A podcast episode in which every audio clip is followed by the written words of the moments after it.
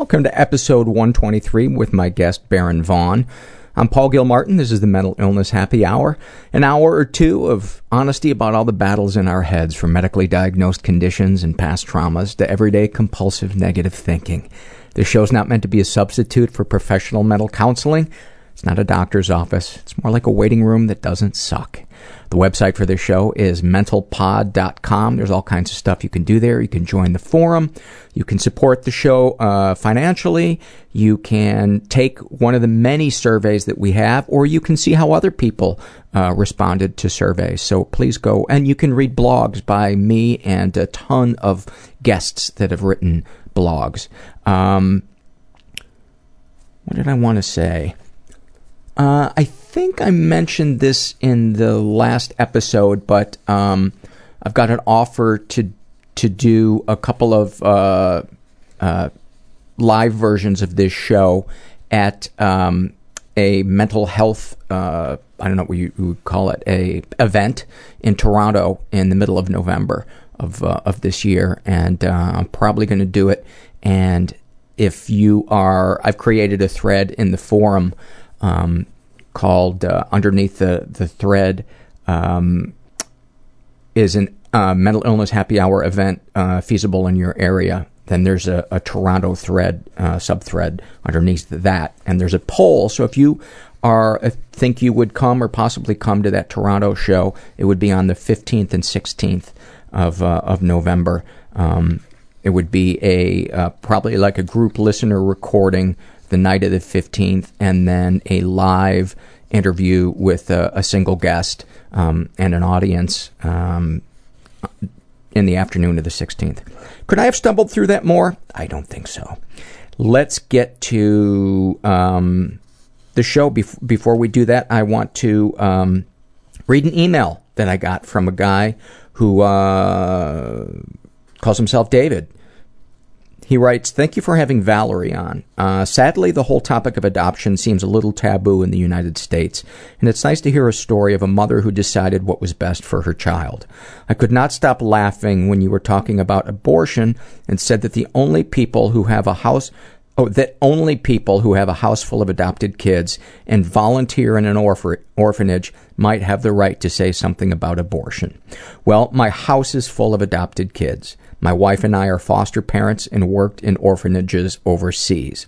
While I do not believe abortion is a good thing, I don't think it's my place to push my belief on other people. There are millions of orphans and children in foster care that need families, and too few people that stand up and take these children into their homes. Anything that can help people gain empathy for all the people involved in the adoption is greatly appreciated. Thank you for that, David. Um, and then I just want to read one survey. This is a happy moment filled out by a, a person who calls himself Seahawk.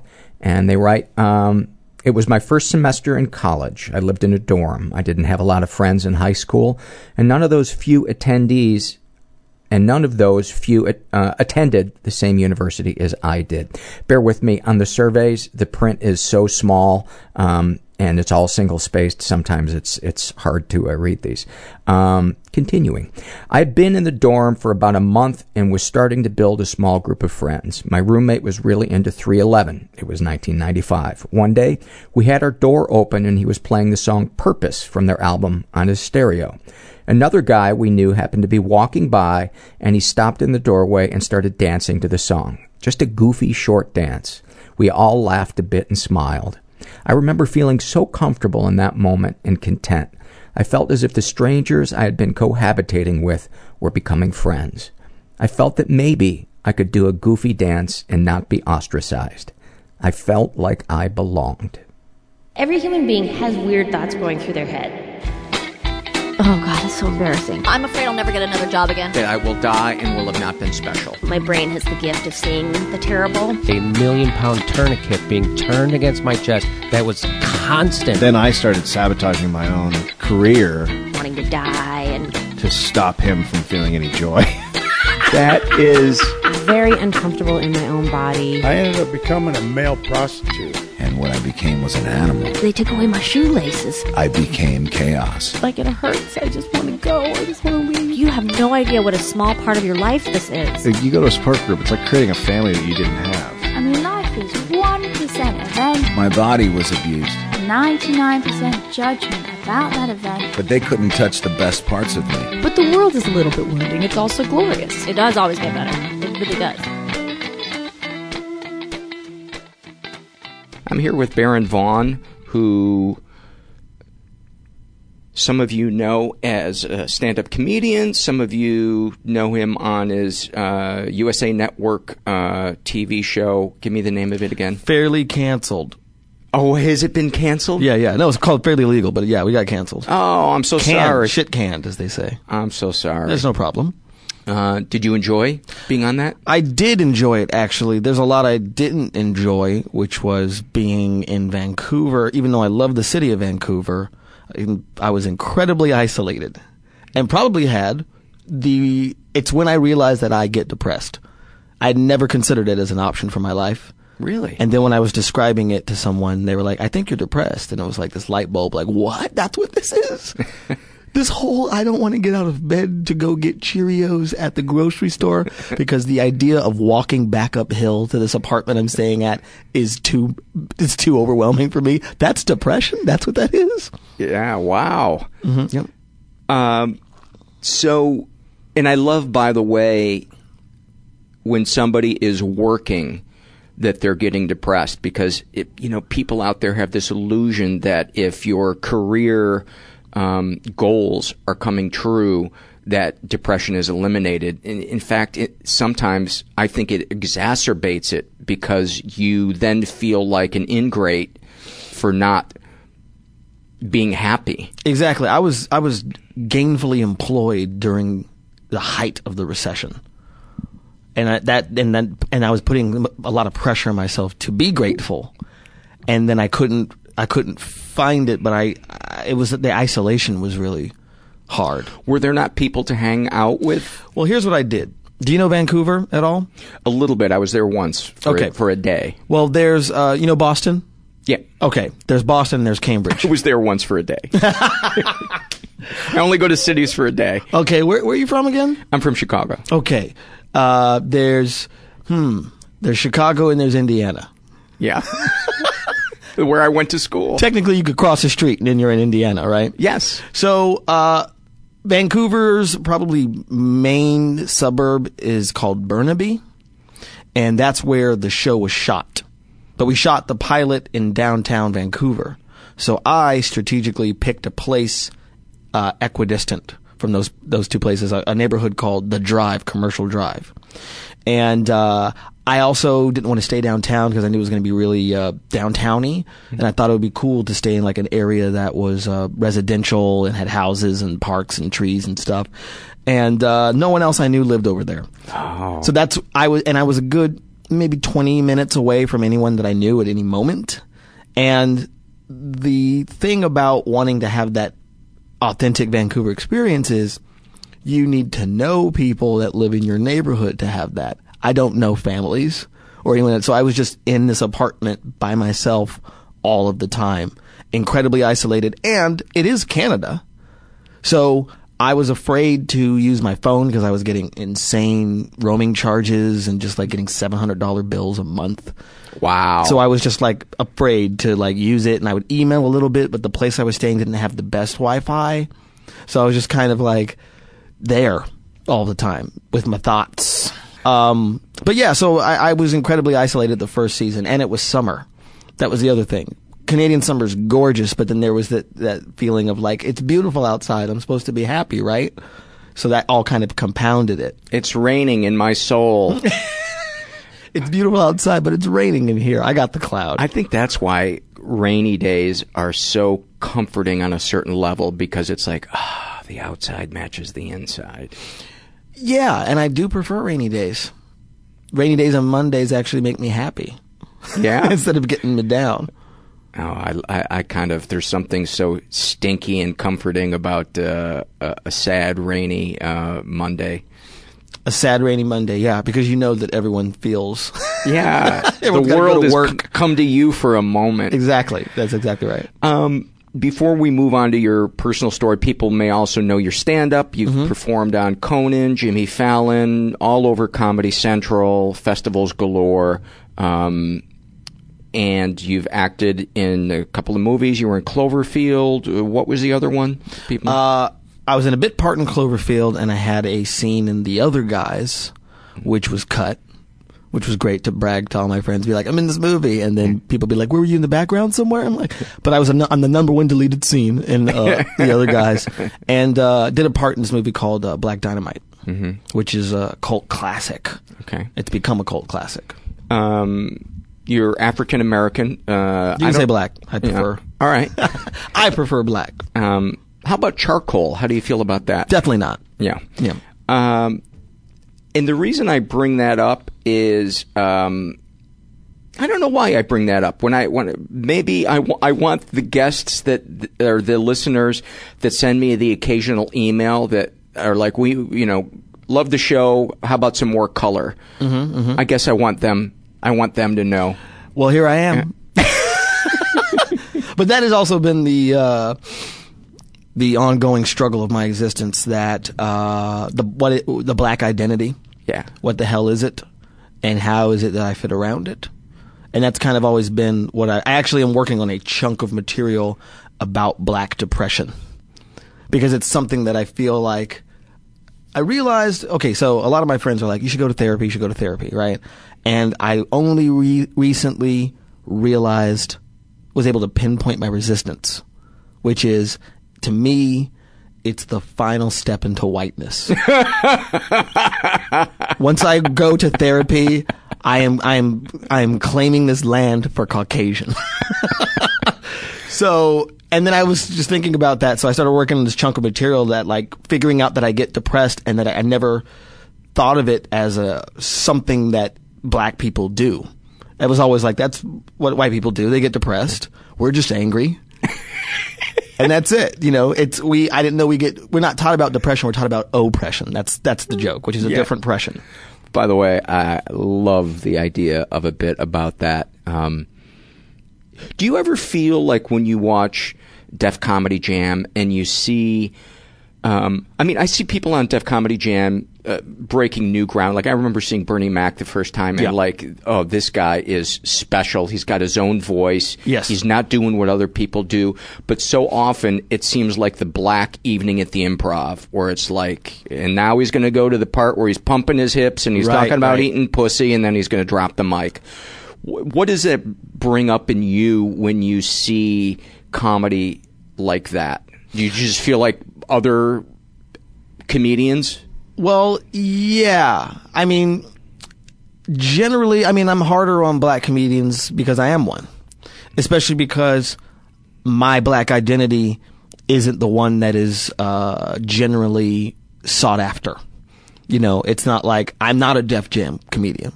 And I know plenty of comedians that have aren't Def Jam comedians, but did do Def Jam and did well on Def Jam. And then the people like the Bernie Macs and the, you know, Dave Chappelle's and people who did Def Jam and really stand out as original voices. And then, of course, the great cloud without number that my favorite, favorite thing, Dick Gregory said it, I think, in a, a, um, a documentary about Pryor. That he said that if you took away Pryor's language, like the expletives, his genius is still apparent. He's like, but the problem was this generation of comedians came that thought that the surface was the key to the genius. Exactly. Like Eddie Mur- when people compare Eddie Murphy to Richard Pryor, I just want to say they couldn't be more different. They couldn't be, and Pryor says that. Yeah. He says that in his autobiography. He thought that Eddie Murphy's comedy was mean. Absolutely. That There it was just like lash out. no vulnerability at all in Eddie Murphy's. It was all about being a showman. And I suppose because there weren't a variety of uh, black comedians when Eddie Murphy came out, at least to white America, that that comparison was natural. But uh, there was a, a, a poetry to Richard Pryor's uh, vulnerability that still sticks with me today. I mean, he he to me is the benchmark of just opening up your rib cage and here is my fear, my vulnerability, my flaws, and Well, his, I feel like the, the, the question under Pryor was like, uh, I don't know. Like he didn't know, and come with me while I try to find out. Absolutely. And I could tell you as a white guy in the 70s who wanted to know more about black culture, but also you know, all I knew about it was Huggy Bear and the pimps and the other shit that was portrayed in the Right, media, right. and it was like, it, I. I wanted more of that. I couldn't. I couldn't get enough of that because he was cool. Pryor, you're talking about. Yeah, yeah, yeah. He was cool, and and it was, um, it was wasn't threatening. It it shared his experience in a way that didn't feel like, oh, he hates me because I'm white. Well, yeah, and he he he hated white people, but he hated himself just as much. But like he he was a mutual hater, but a mutual lover. Yeah. Like, and that's what he did. You know, if you want to say that, like Pryor really popularized white people, black people material, but when you look at his as opposed to what the '90s paradigm of like white people, black people material was, his was the celebration of the differences and put up put downs and and build ups in both cultures. That the- these are the things that we both do well these are the things we don't do well. As so- someone said he divided his audience and somehow united them at the same time which which is why he is one of I he's one of my biggest influences. And I think that him and like you know Bill Cosby are like the two sides of a of a coin where Richard Pryor was so open about race and and Cosby was so absent about race. Like his comment on race was how raceless his act was in my opinion um anyway back to your question though which is I almost feel like my audience the black people that because I love black people and I want black people to love me back I always feel like my audience uh, for my black comedy are the audience, the black audience that has become disillusioned with black comedy. Like the people who are just like, oh, I don't really care for that. Those are the people that when they happen upon a comedy show and I'm there, they're like, oh my, you're so different. I didn't know this was. And I feel like I'm the first generation of black comic, and this is a lofty generalization. Hmm. I feel like I'm the first generation of black comic that didn't have to do the urban rooms. I didn't have to do the Chir- Chitlin circuits, and I did some of those shows, but I just didn't really. I'm like, I always get this extra issue of. And you're all, we don't think you're funny, and also you're a traitor to our race from a black audience, which is like it's it's overwhelming. Have you ever felt the feeling in you that you want to express to them, but you don't understand these other comics are so condescending about your intelligence because they're they don't want to go to a place that I go to. Yeah, but th- and that's the thing. It's like we've kind of we've taught the audience what to expect. So it's just like I get this my intelligence is white. That intelligence is whiteness. That's what white people do is be smart, which makes absolutely no sense to me. Right? So peop when I'm in a sometimes in front of a black audience, they look at me like I'm trying to be something that I'm not. When in fact if I was trying to do the thing that they thought was authentic, that would be the fakest thing that I could possibly do. But then again, then I start going like, well, I'm generalizing now, and mm-hmm. who knows, blah blah blah. You know, Do you ever think to yourself that the thing that puts you between these two cultures is the very thing that is the uniqueness that all comedians seek? yeah, yeah I do. Um, and that's a, and and it's a big thing because like my my early jokes were all about what you expect from me as a not only as a black man but as a black comedian in specific. But the thing about uniqueness is it's unique. so if it's like I want a lot, if I want a lot of people to like me in in one show, you know, sometimes that's too much uniqueness for them to ask. Especially because I feel like they say, you know, like you could say that Def Jam is the best slash worst thing that ever happened for comedy, and you could say that Comedy Central is the best slash worst thing that ever happened for comedy because it was like suddenly there was a place for all these people to get seen, but then suddenly there was too many people that were being seen, you know, and then the crowd, the mediocrity kind of is all mixed together. Um, and so in that sense, like there's this expectation that comedy's supposed to look and feel this certain way, and when I and sometimes I feel like I don't fit into that in a black paradigm. That sometimes black people are just like, wait a minute, that's not what comedy is. Comedy's supposed to be you fuck the stool, you talk about bitches' feet, and then you do an impression of an old black preacher. What is he doing? Doesn't he know those other tropes? I was saying to somebody the other day that like when it comes down to it, I I had an authentically black childhood, but I can't even talk about it because the thing the elements that make it up are hack. It's basically like I grew up in a black neighborhood, gangs, and I didn't have a dad. That's like airplane food jokes. Yeah. It's like the same territory in a way. Do you feel like expressing, you know, as I'm sitting here listening to you talk about what you feel being caught between these two cultures in your mind, um, it, it just seems to me like if you were on stage and you were opening up your heart to the degree you know that Richard Pryor did about that, I, I would be fascinated to watch comedy about that because I don't think there's anything more compelling than hearing somebody open up their soul about an experience that I haven't experienced. Um, but that's got to be I don't know about you, but that was the scariest thing to in the world to me in a club of drunk people was was to do that. Do you feel like you are being is do you feel like vulnerability is something that you want to bring to your act or is it something that you are hesitant to or where do, where do, where do you feel about Well, I'm I'm writing in that direction right now, um, trying to get more vulnerable, but even find out what it is that I feel vulnerable about. You know, because I sometimes think I get in the web of like I got nothing original to say. like all my vulnerabilities are hack, and uh, I also have, I have this mental block about storytelling. Like I'm convinced that nothing interesting has happened to me. I don't see myself as the protagonist in the movie of my own life, you know? So I'm trying to find those stories because someone accused me, this girl I dated, who was a comic, accused me, she was a young comic too, of hiding behind my intellect. And whilst I disagree with her, whilst I disagree with her, enough said yeah. Um, it's still, uh, I, you know, I always go, well, maybe I am wrong.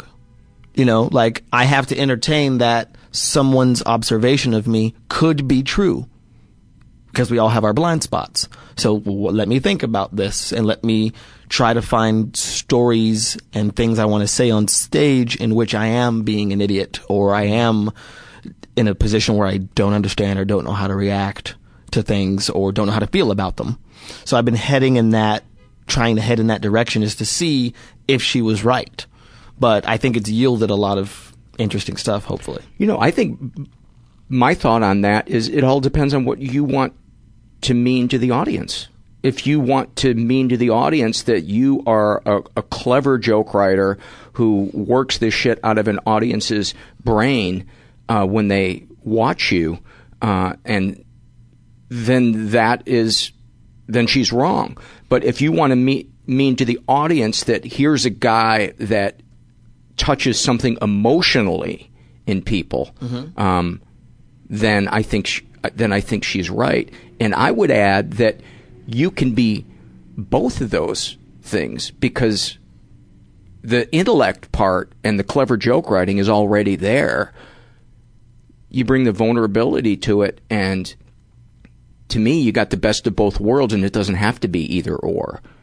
Because you know the the intellectual stuff is just it's naturally going to be there and you're you're a warm guy there's a there's a likability instantly about you that um invites people in so i think they're they're at the door of your soul waiting to get in Isn't likability code for boring? no Sometimes I feel like that. Like richard uh, pryor was likable yes, that's true. That's true. Um, on stage. Yes. on stage. Let's ask some of his ex-wives how they feel about that. Um, well, I appreciate that, but it's like, and, I and I and I think that, if, personally, I think that that's kind of the point of stand-up is to figure it out. You know what I mean? Like, which one am I? I feel like I'm more interested in that question than taking a stance and being like, I'm a this and holding steadfast to it no matter what experiences happen no matter what changes happen internal, internally. Well, I, I can't wait to see what happens in the next five years with your your writing and, and where you go. Um, because to me, that's the most exciting part of being an artist is pushing yourself outside your comfort zone. You know, when I got when I got sober um, in 2003, I was suddenly taking chances because my opinion of myself had so greatly increased. I didn't feel like a piece of shit all the time. So the thought of doing a character on stage was no longer terrifying. And even if an audience didn't get it, I still felt like, no, this is funny shit that, Mm-hmm. that, that I'm doing. They're just, it's just not their, their cup of tea. But the thought of doing that before I got sober and Mm. before I went deep into my fear and my resentment and my confusion about who I am in this world, um, in a million years, I, I would have never done it. So when you talk about possibly going to, to therapy, you know, uh, I'm just sitting here in my head screaming, go, go, go, go.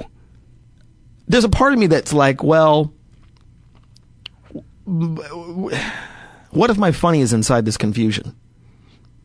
And that if I start to feel better about myself, will the funny go away? And I know that I've heard people talk about that, like, no, that's a, it's a different thing. It doesn't work that way, right? But here's my other link to this, and I want to get your opinion on this. And I've said this before, so if anyone listening has heard me on a different podcast ask this question, it's because it's a fascinating question to me. I think, Paul, you're an experienced comedian, hmm? and I've been doing stand up for about 12 years. And I feel like there's this younger generation that is a little after me that really looks up to your generation, right? And sees that a lot of the heroes have this damage and this some issue that they have, some fire in their loins of their souls mm-hmm. that that makes them do stand up that they address on stage that gives them interesting uniqueness. And I think there's a lot of people in this younger generation who have had incredible childhoods and supportive families that are like, well, I gotta manufacture some damage here. I'm, there's a comic once, and I won't say his name, but I remember seeing him at a show, and I was like, I said, "How are you?" Which was the wrong question. just, just I walk in, "Hey, how are you?" And he was like, "That's what that was his first answer." I'm like, "Uh oh." He's like, "All these comics that I look up to," and he named a couple people. He's like, "They're awful people," and I am aspiring to be an awful person. What does that mean? I am. I'm like, dude, no one's here yet. I don't know if I can deal with this conversation right now. I've got some jokes about squirrels that I want to do tonight, so I can't think about anything deep. Um, so I'm just wondering, what do you see or do you think that about like some of the younger generations where like I feel like there are certain tropes that I'm starting to hear that are like like you know how every now and then there's certain punchlines that just every comedian starts doing like unicorns. All of a sudden, everyone has a unicorn in their joke. Um, I feel like I'm starting to hear, and then I went home and cried as like a kind of a a nice tag, a tag that I keep hearing a lot. And I'm like, does everybody is everybody going home and crying? Like, when did this pain become like like ah get it because we're all depressed? High fives, abilify, you know, sort of a thing. Do you have any thoughts on that? Um, you know, my my thought is every person has some type of pain, anxiety, confusion inside them. Um, clearly, some more than others, and every person can go can always go deeper into what's going on with them, and it doesn't your your pain or your whatever doesn't have to be dramatic. Just the fact that you have anxiety about not, and by the way, I used to think that my life, that I didn't have the Richard Pryor experience. So how could I ever mean anything to people? Turns out I had to stop doing it in comedy clubs to express what I had to say because it was too dark. Um, I didn't know how to make it palatable, but I didn't think I had any valid pain inside me until I really started going deep. And so I would say don't try to don't try to assume that there isn't something inside there, a vein of some rich emotional experience Mm-hmm. until you've gone in there, until you've rooted around. You know, uh, you describing what you experienced in Vancouver.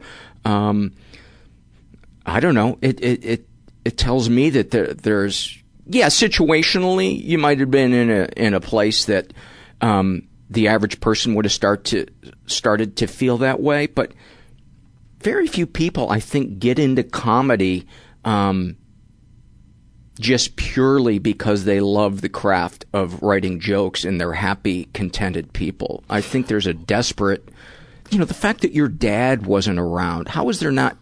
How is there not pain in that? I well, have, for me, I mean, I feel like there's some young guys who are just they just like putting some words together, which is fine.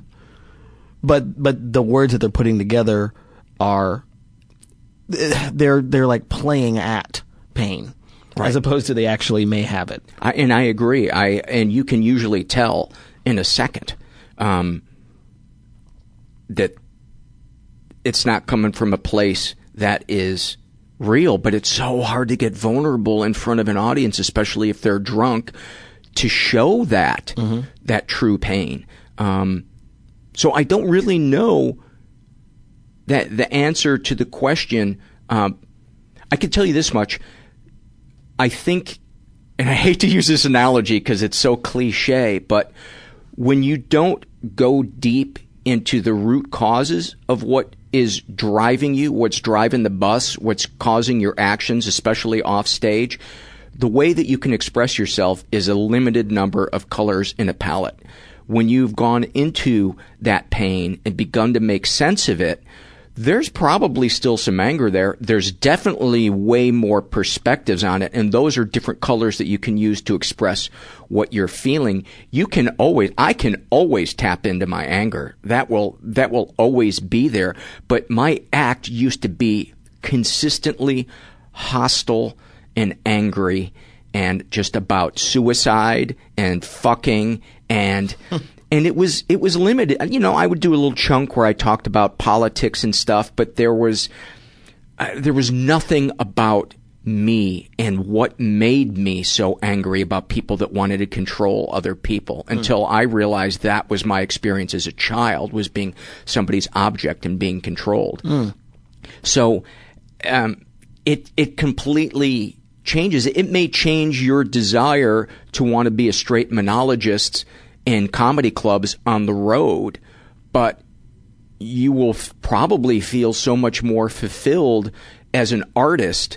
Um, and and whatever the the jump may be to the next expression of yourself may not be clear right away, and it might be confusing. But if you keep working at it, um, especially in, with podcasting and and you know the alternative scene, uh, I think it's so much easier for somebody to to explore that part of their um, themselves than it was in the '80s when people weren't talking about that, except maybe R- Richard Pryor and Louie Anderson. But even then, Richard Pryor was kind of at the tail end of his his relevance. He was really kind of being destroyed by his his demons and his addictions. Right. Um, so that's that's kind of my thought on that. Is it just brings more colors to how you can express yourself. Right, right.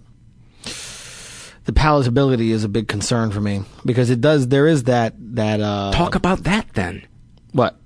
Oh, your about making it palatability. palatable? Yeah, yeah, that's true. About, about your anxiety, you know, always go to.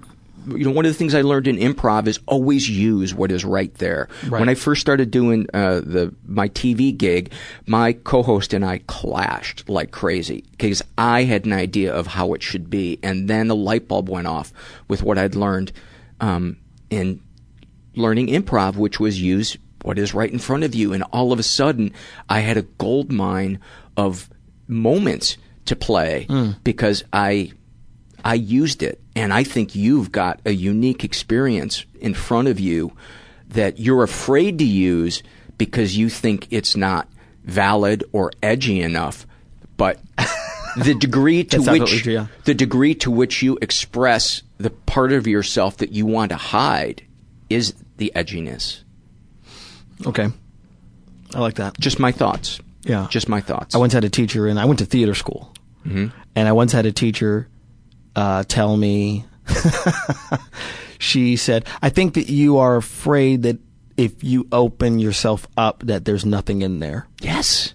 But uh, uh, and her punchline was, "But I'm telling you, that's not true." And, And, and, I still like that. Still haunts me. like, I'm like, what does that mean? and I don't even know you that well, Baron. You know, we met each other for five minutes before you came in here. True. We saw each other in an elevator in Chicago recently, right? Um, Were you at the JFL? You were at JFL? No. no, it was. Montreal. I Nope. haven't been to Montreal. And Bridgetown. Bridgetown. That's right. Bridgetown or Moontower? No, Bridgetown. Bridgetown. Bridgetown. So we saw each other in Elephant. Yes. Elephant. You know, Elephants. it's a combination elephant elevator. Um, and, and I was like, oh, Paul Gilmartin. And you were like, oh, yeah. That's my impersonation. Yeah, yeah. Uh, well, I had heard you on somebody else's podcast, and I wanted to get you. Did I ask you then to come do my podcast? Um, I feel like it was pretty soon after we had run into each other again recently that you emailed me. Yeah. yeah. But I'm not exactly sure. Uh, I'd heard you on somebody else's podcast, and I thought I, I should I should get him as a as a guest. I think he'd I think it'd be interesting. Cool. Um, and so, So far, far- so far so good. Oh, I was going to say, so far so disappointing. Yeah. um, but yeah, I think there's, I think there's every person has something unique that is about them, and what sets them apart from connecting to other people is their ability to express it. And by going to therapy and going to support groups, you hone that ability to express what's going on inside yourself. So it can only help you as a stand-up comedian. I think the, one of the questions is how comfortable are you possibly making less money for a period of time while you find that new thing? right this moment, not that comfortable. Yeah. I, I couldn't be more broke. more broke and more people wanting money from me than I than I have. you know, I, I think I only need to, to point to somebody like Marc Maron to say, here's a guy who was ready. I remember him saying to me about six months before he started doing his podcast, um, uh, what's the fucking point? I'm just ready to give up and, and, and get a day job. And I remember saying to him, you have something unique about you. I didn't dream that it would be the podcast, but you know, he's somebody who I felt like had a voice. I, when I would watch him do stand up, I would be envious of the places that he would go. Um, and I mean, Christ, he's the, he's the, the standard. He's, he, inspired me to start this podcast because I was like, wow, people do want to hear about pain and they do want to hear um, that kind of stuff. So um, I think the world is changing in, in terms of what they want to hear. I think what you're afraid to leave, people are wanting less of. I think podcasts are raising the standard by which the audiences expect some type of emotional expression. So, so let's let's switch gears to, to talk about your um, your shallow childhood. So shallow. Yeah. Uh, so shallow. Start off with the whining, would you? Uh, yeah. Uh, well, where do you want me to start? Uh, what was your what was your childhood like? Where were you raised? Well, I was born uh, in Tupelo, Mississippi, which is right near One Okay, I was born in Portales, New Mexico, incredibly small town that I don't remember. Um, my mother was 19 when she had me. Um, she turned 23 days later. Her birthday is right after mine, and uh, she was in college at the time, and. My great grandparents, her grandparents, were upset because she had uh, had sex outside of marriage, which that's how old school they were. And my grandmother was upset that my mom wasn't getting an abortion because that's how progressive she was. So my mother had me, and then my great grandparents raised me until I was probably about six in a different town called Tucumcari, New Mexico. Route 66 goes smack dab through the middle of it. Um, my father is a man named Kenneth. That's about as much as I know. They were 19. And as far as I understand it, um, he pieced out the moment he found out she was pregnant. He was like, What? I'm out. And the details are sketchy to me. It's only been recently that I, uh, mm, I'd say the last five years, that I've been really interested about my family's past, my mother's past, and my grandmother's past, because we just never talked about that stuff. And it, I, I don't know that it was in the sense of, oh, don't talk about it. It's it's evil secrets. Just as much as it wasn't a priority. Nobody was really that interested in in it until the people who had the information died. And they were like, well, where, where is that? Is anyone, has anyone written that down? We don't know where it is. So the details of where my dad went, how he left, how he disconnected from my mother, because when I think about it, like, well, he was 19 in college. Did he just leave college? Did he just move out of town, like skip town? Um, so I don't know. What does your mom say when you ask her these questions? Um, I haven't really asked. I'm afraid to ask. I think I, I I don't know exactly how painful it is or isn't for her, and again, I've begun become curious about it because I've never been curious about my dad in general. I just heard he wasn't a good guy. I heard he was abusive, physically abusive. Um, but it's only been recently that I've been curious about like what qualities of do I share with him, you know, because I don't know. What's the fear that comes up in asking your mom? Um, what do you picture in your head going wrong? I guess I I guess the the just the the mere idea that I might make her cry upsets me. I and I know she won't. She's a strong person, you know. Um, she's become a very strong person. What was she busy doing that she couldn't raise you at 19? Was she still studying? School. Okay. Yeah. She was she was going to school and she was working a full time job at the exact same time. Uh, as as I remember it, it took her six years to finish college to get her degree. And then you moved back in with her? Well, I was in Tucumcari, New Mexico with my great grandparents, Gladys and Robert, and uh, very churchy people, you know, like Southern. They, they had come from Oklahoma, but the roots go back to North Carolina and Tennessee. And uh, they were just very old school Southern, classic kind of Southern black people. Uh, Southern Baptist Church, very important to them. Church every single day of the week, something to do whether it's clean the drapes or have a sing. There was something to be done at the church. Let's go to the church. Um, and so my mother was in college this entire time, and I was with them until probably five or six. And I remember the moment my mother drove up. I specifically remember I, I was in this living room of this house, this little house in Tucumcari, New Mexico. I feel like I was in a little boy suit. I don't remember why. And I remember her car, Chevy Nova, baby blue Chevy Nova, pulling up to the front and her getting out of it. And I was looking out of this screen door at her. And I had this dual moment of, I remember, I know who, that's my mother. And also, I don't know this woman.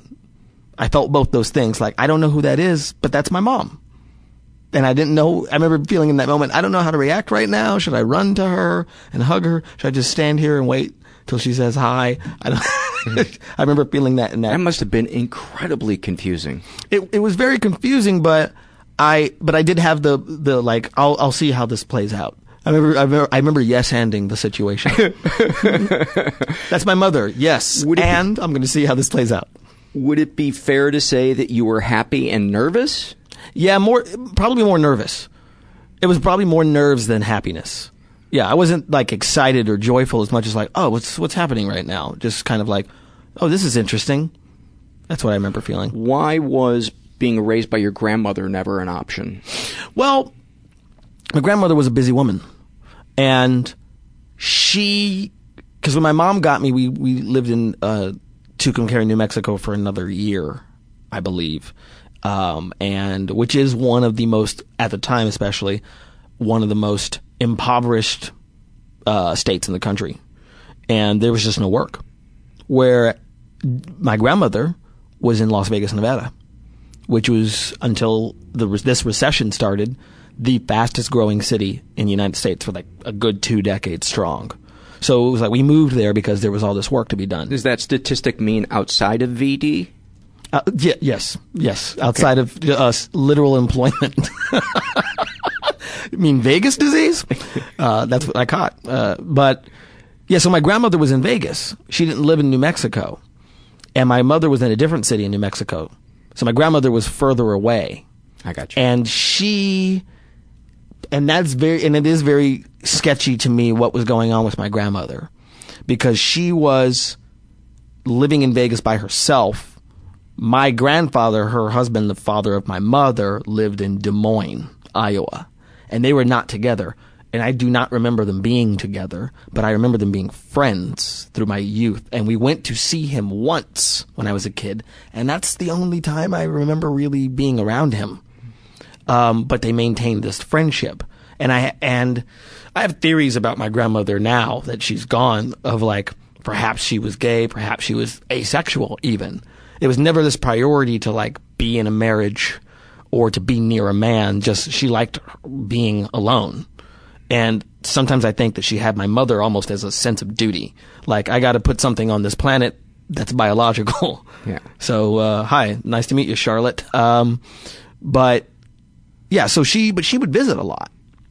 And so I had this really good relationship with her before I knew my mom, I feel like. And me and my grandmother always had a great relationship. One, probably the most influential person on me in my life. And it was in the middle of third grade that we relocated to Vegas. So we didn't live in that neighborhood that long. I see. Um, and we moved to Vegas to be with my grandmother. And then it was me, my mother, my grandmother, which was my dynamic until I was 12 when my stepfather came into the pi- picture. But, uh, yeah, I mean, it was, it was, you know, it was culture shock as well. I mean, I was like, oh, desert to a hotter desert. So that was, that was basically, basically it. But like, of course, Vegas is like this idea. And even as a kid, I was, I had this sense that like Vegas was some magical other place. Other things happen there. I don't know what'll happen. Las Vegas, Des Moines, and New Mexico. What is it genetically that makes you, your family, afraid to be around other black people? Well, my, my, my neighborhood growing up in, in Tucumcari was, was very culturally mixed. It, um, when we moved to Vegas, we were at first in North Las Vegas, which is the ghetto. Do you know Kyle Grooms at all? Mm-mm. Kyle Grooms is a New York uh, comedian. He's the first person that when I said North Las Vegas, he's like, oh yeah, that's the ghetto. Like he's the first person that has ever recognized that Vegas had a ghetto and that I grew up in it. And then there was this moment I'm like, he, he has just legitimized my blackness. This is the first time this has ever happened. Um, he's like, oh yeah, that's the ghetto. I know the ghetto of Vegas. Um, so, but the, my, my, my, my growing up, it was like white people, black people, uh, Asians, uh, Latinos, and the evasive Native American we also had in, in Tucumcari, New Mexico. Why do you say evasive? Because there's not a lot of neighborhoods where there's Native American people that are living there. Are they mostly on reservations? They're mostly on reservations, and they're they're and they're far and few in between. But I grew up with a couple of kids that were Native American kids in my neighborhood. So, uh, and then I've never experienced that ever since. That like there's Native Americans in my neighborhood. except, Just except for the jackass that tells you they're one sixteenth Cherokee. yes, exactly.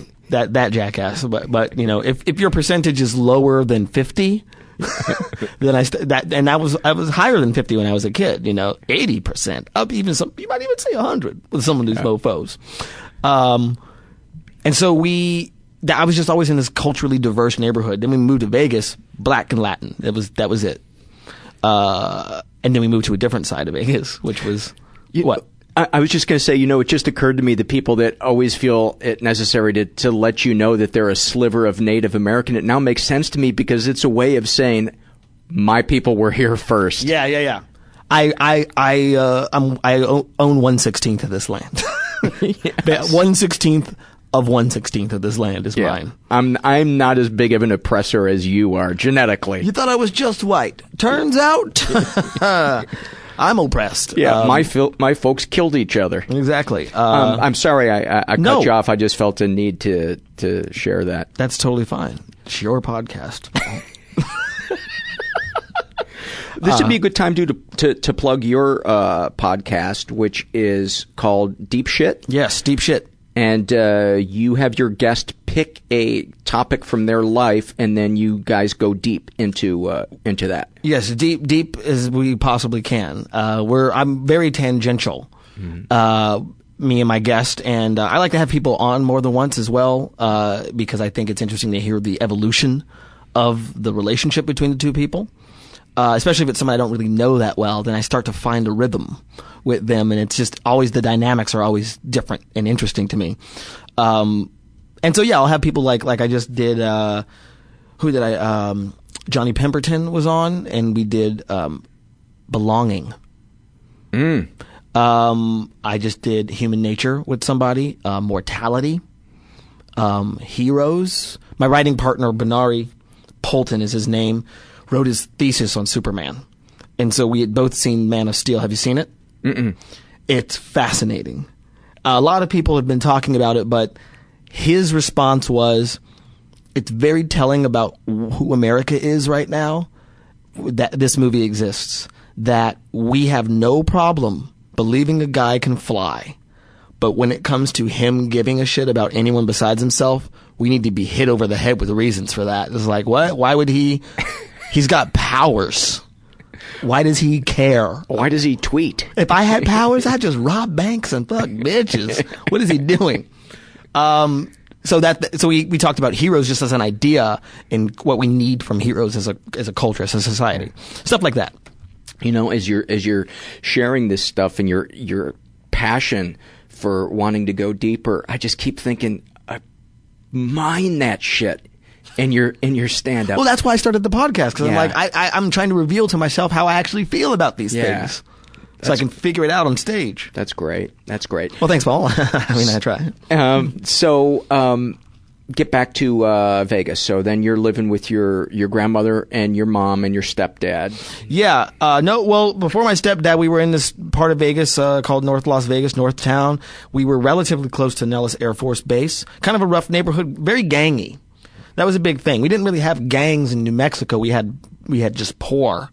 But then moving to Vegas, it was like now there was this, especially in the early '90s, when it was like every day on the news. He's young, he's black, he has no ideology, he's angry, and he's coming for you. And I'm like, that's everyone I know.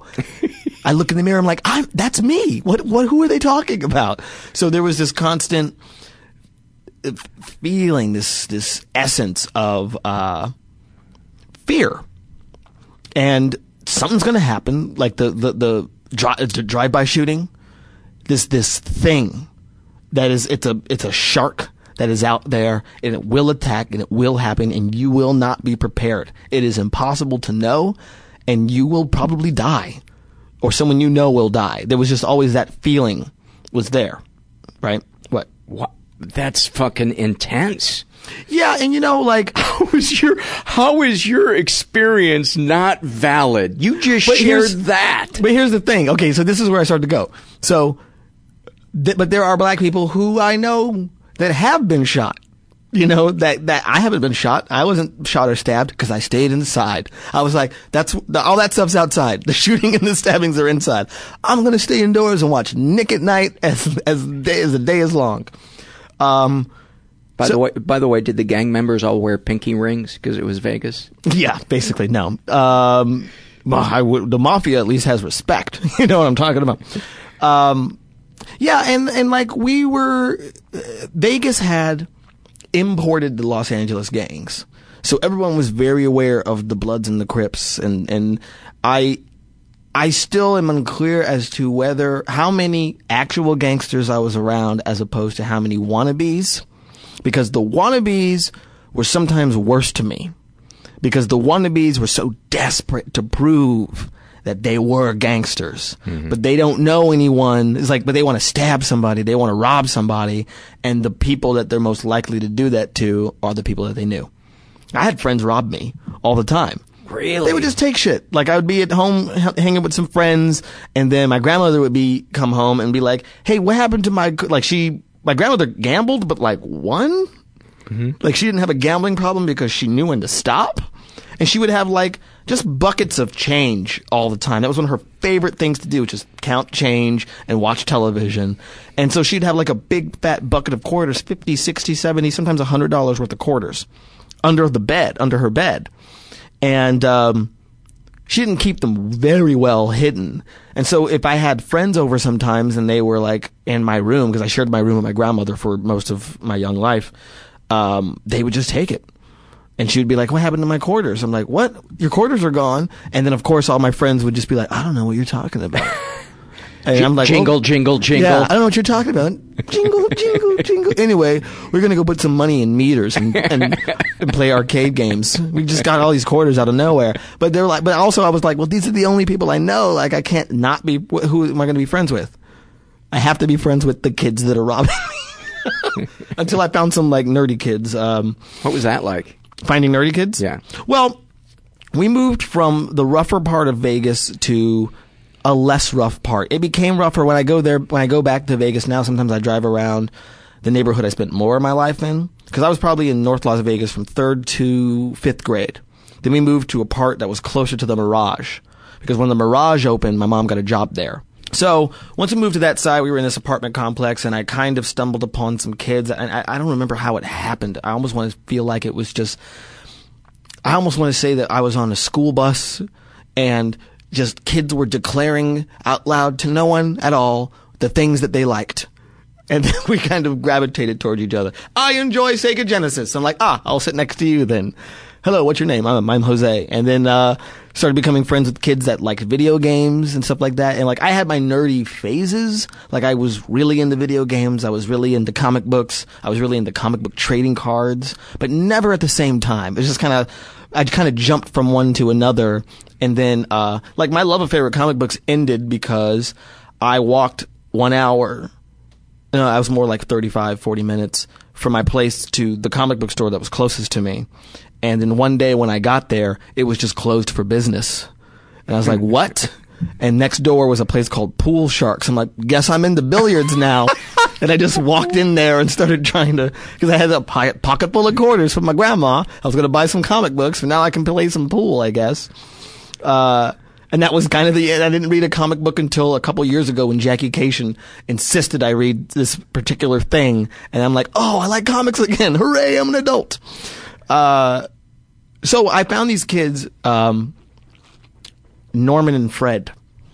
Uh, there was Jose one, then there was Raimundo, then there was Jose two, and uh, Jose 2 was after Norman and Fred. So there was Jose 1 and Raimundo, and those are my friends. And then there was Norman and Fred, and they were into Dungeons and Dragons. They were into it. And I and also Eddie Murphy. They were in the Eddie Murphy and Dungeons and Dragons. What a combination! I know exactly. And we played ghetto D and D as I described it because we didn't fill out sheets of like charismatic or my charisma and my strength and my stamina. We it was all about rolling dice. These invented ways to use dice to simulate fighting. That was that was all we ever really did, and that's all I was ever really concerned about. And also, maybe there was a sense of like we're in Vegas and we're using dice. This all makes sense. Ten sided.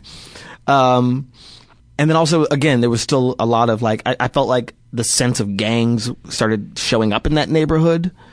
Uh, but then like um, it kind of just ended, you know. And what what's that book, Freakonomics, that claims it was like oh legalized abortion. That's why gang violence just kind of dropped off. But it did drop off. I remember the, it was like 93 or 94, like me, like eighth grade, where suddenly this threat of drive-bys are going to happen, you're going to get stabbed, you're going to get shot was just lessened. And I felt the, the tension kind of fall off of people's shoulders. I remember feeling it in the air, like it just felt less humid or something in some way. Wow. Where this, this, this, this pall of inevitable danger just kind of had lifted and everything was a little lighter.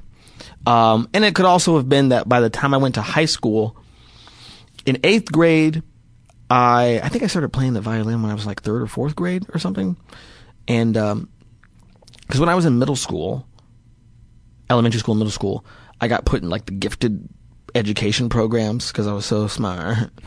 um, I was in a I wasn't a straight A student because I, I was generally bored by things. But I guess the teachers had determined from my demeanor and my ability to engage in class and engage in discussions that even though I wasn't turning in the homework, perhaps I just wasn't interested in homework. So when I got to middle school, I was playing violin and stuff like that.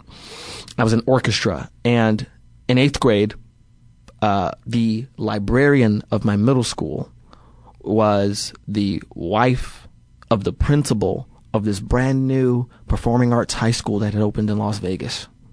And I was the class clown because um, I could make kids laugh and I was always getting sent to the principal's office for talking. But also, I had the ability to read directly off a page without messing up words. So it was just kind of like, Baron, can you read that chapter for us? And I could put something into it. And then some kids are like, you know, you should go to this high school I've been hearing about. I'm like, this uh, performing arts. You should go talk to Miss Gary about it. So I went to talk to the uh, the school librarian, and she was like, yeah, here's an application. And then I ended up auditioning and going to this performing arts high school.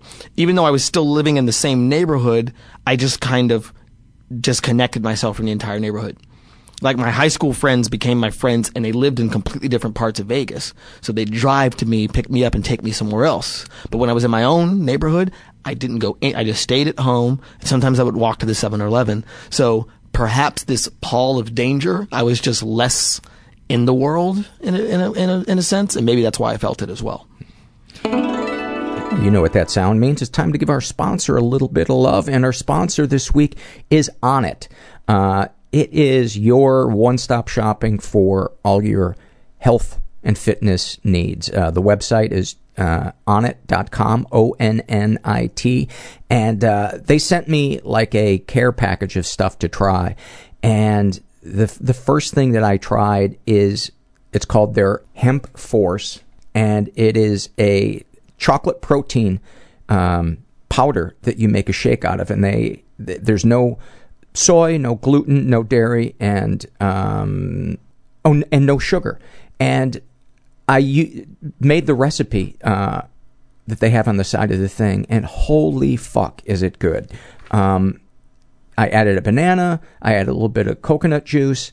Um, I added their trilogy nut butter, which I have to tell you, I was so relieved to find out it wasn't the semen of three separate guys. Uh, it is the raw nut butter of cashews, almonds, and walnuts, and it is uh, literally I had it every morning after I tried it the first time, and um, it's so good. The other thing they gave me is a kettlebell. Um, I think it's like 20 pounds, and uh, I'm going to be honest, I don't see that ever getting lifted unless there's a vacuum running. Um, but thank you, Onnit, for uh, sponsoring this show, and um, Go check it out on the website. All kinds of good stuff there. Have you, you know, as you as you describe your your stories of things like switching on and off, kind of a binary way. Have you always been kind of a binary person where where things just end abruptly and another thing begins? Or is that just be hmm. because of the circumstances of what your life was and it's like, okay, this is more convenient. I'll I'll do this now. Wow, I don't know. I mean, it it it always has felt this is more convenient. This is more logical in that sense. Like this other thing I was doing no longer makes sense. I can't justify it. Mm-hmm. Therefore, vis-a-vis, I will I gotcha. partake in this thing. Okay. But it, it was kind of like it's expensive to be a nerd. like as a kid, like I liked these nerdy things, but like I was and I was envious of all the kids that had all the trading cards and all the the comic books. And I'm like, I can't afford all that stuff. So there was a point where I'm just like, I just can't keep company. I can't keep up with these kids. So I detached from those things and, and maybe some of those people as well. see. Uh, my grandmother surprised me by getting me uh, Sega Genesis when I was in like third grade, third, fourth grade. So I had that um, early, earlier than some of the other kids in my neighborhood. And I was like, I was like, I was the cool kid. I had the video games. Um, even though I couldn't afford all the video games, I had to rent the games. So like, oh, I'll rent this for three days. But uh, yeah, so it just kind of like it, it did kind of switch for me, where it's just kind of like I just got interested in something else, and the other thing didn't hold my interest anymore, or it, it became too cost prohibitive to pursue that interest. Do you remember was there was there a moment when you realized that you wanted to be a performer for a living? Yes. Um, my my jokey answer, even though it's absolutely true, in church back in New Mexico, I was cast as wise man number three in the nativity play, and I was immediately upset that I was number three. no lines, no lines. Only wise man one spoke, and he spoke for all three of us. All three of us, frankincense and gold and myrrh, right? He said it. We brought you frankincense, myrrh, and gold, or whatever order. I always remember thinking, why isn't gold first? Isn't that the most important thing? And I remember doing the play in front of the church, and he said the line, and I just remember thinking, I could do that so much better. and that's what that's where. And my great grandmother used to think that I was going to be a preacher because I was so interested in church, but I was always interested in the theatricality of it, and that the preacher was a guy on a stage talking. Everyone was with him. So I was like, yes, I want that. And I guess when I was a kid, I saw it as you, that you were had to be a preacher. That was the guy that did that. Was there a feeling as a kid that that made that so enticing to you? Was there a feeling that the real you wasn't being seen or heard by people that were important in your life? Or am I reading too much into it? Hmm. Um. At first, it, that's a possibility. I, I would at first when I became interested in performing, not so much, but then after that, once we moved to Vegas, that became I, I would say that became more of a of, of the situation. At first, my great grandparents were like I said, they were old school. They were kind of children meant to be seen, not heard. Um, although they did engage me, and they were always matter of fact about things. They did, they never gave me the answers you would give to a kid you know, about like, uh, well, the, where do babies come from? There's a stork, you know, they were like, I don't think I ever asked where do babies come from, but I think if I would have asked, I think I was afraid to ask because I knew they would have told, they would have told me. I would have been the kid that knew. Um, figured out there was no Santa Claus very early because it's easy to figure that out when you're poor. When you're like, I didn't get any presents. So did Santa Claus, does Santa Claus hate me or is my mom buying presents and she can't afford them? Right? So I figured that out, and I remember I remember when I figured out on my own there was no Santa, and feeling sorry for the kids that still thought there was a Santa Claus. They're like, "Oh, Santa brought me all these things." I'm like, "Your parents brought you all those things. That's very lucky for you, but um, there is no Santa Claus. I would know. See you later." Um, because when we moved to Vegas, and uh, you know, I'll I'll I'll tease it because I don't want to interrupt your structure. I don't know what your structure is necessarily. There really isn't. It's a structureless Yeah. structure. Yeah. Put order to chaos. My mother um, is a recovering alcoholic. So when we moved to Vegas, she was dealing with that, but I didn't really understand it until until middle school when it really began to affect me. And so she would go to work, she would come home, she would lock herself in the bathroom, and then when she came out, she was this other person. And at first, I didn't really get it. I didn't get that she was drinking a lot. You know, I just thought that she was funner. it's just like suddenly, like she was, she was upset, she was angry. She'd come home and then she'd come, come out of the bathroom and be like, "Hey, let's do some stuff." I'm like, "All right, hooray!"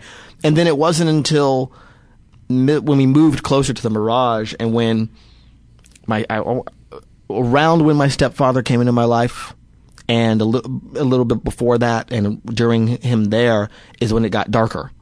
When it became like she's my enemy. It was like she was my friend and then suddenly it was like she was trying to exert some sort of control over me to change me. Um, so I wouldn't be I wouldn't go down this path and and sometimes I think and I wonder is this connected to my father did she see possibly the qualities in me that she saw in my father and she didn't want me to be that guy What do you think she saw in you? Because you sounded like such a non-threatening, sweet kid. but I may have been enigmatic, you know, and mysterious, and that you couldn't really tell what I thought about things, you know, about what I did and didn't like. And from the outside per- perspective, I dropped interest in things so quickly. Maybe to her. Where it's just kind of like I was really into this thing and then suddenly I didn't care about it anymore. Which I just think isn't that a kid, that's what a kid does. Hooray, new toy! Yeah, it's old now. Right? Um, but well, that's what I wonder. You know, we we haven't really talked about that specific part of my life, of our life. But then also, my grandmother was such a good buffer because she was there, and um, so wise. Always, I felt. Would your grandmother ever say anything to your mother about your your mother's drinking? This is the this is the this is where I feel uh, my grandmother wasn't so wise. I think that my grandmother was too dismissive to my mother. She used to she used to say that's just drunk talk is what she would say. And so she would when my mother was very, you know, inebriated and my grandmother just kind of dismissed it all as drunk talk and don't listen to her and I didn't really know how to take it. Um, it wasn't until later, again, that I saw when I look back at those times that my mother was actually, you know, classic crying for help, that she wanted some help, that she needed some help. Um, but even when she was saying specifically those things, but she was drunk, my grandmother kind of just, it was a wash. Like what things would she say? She would say uh, things like, I'm, I hurt. Like I am hurting. I'm, I'm upset. I do want help. She was clear about it. Saying this to your mom or to you? Both of us saying this to my mother, but I was there. I was present.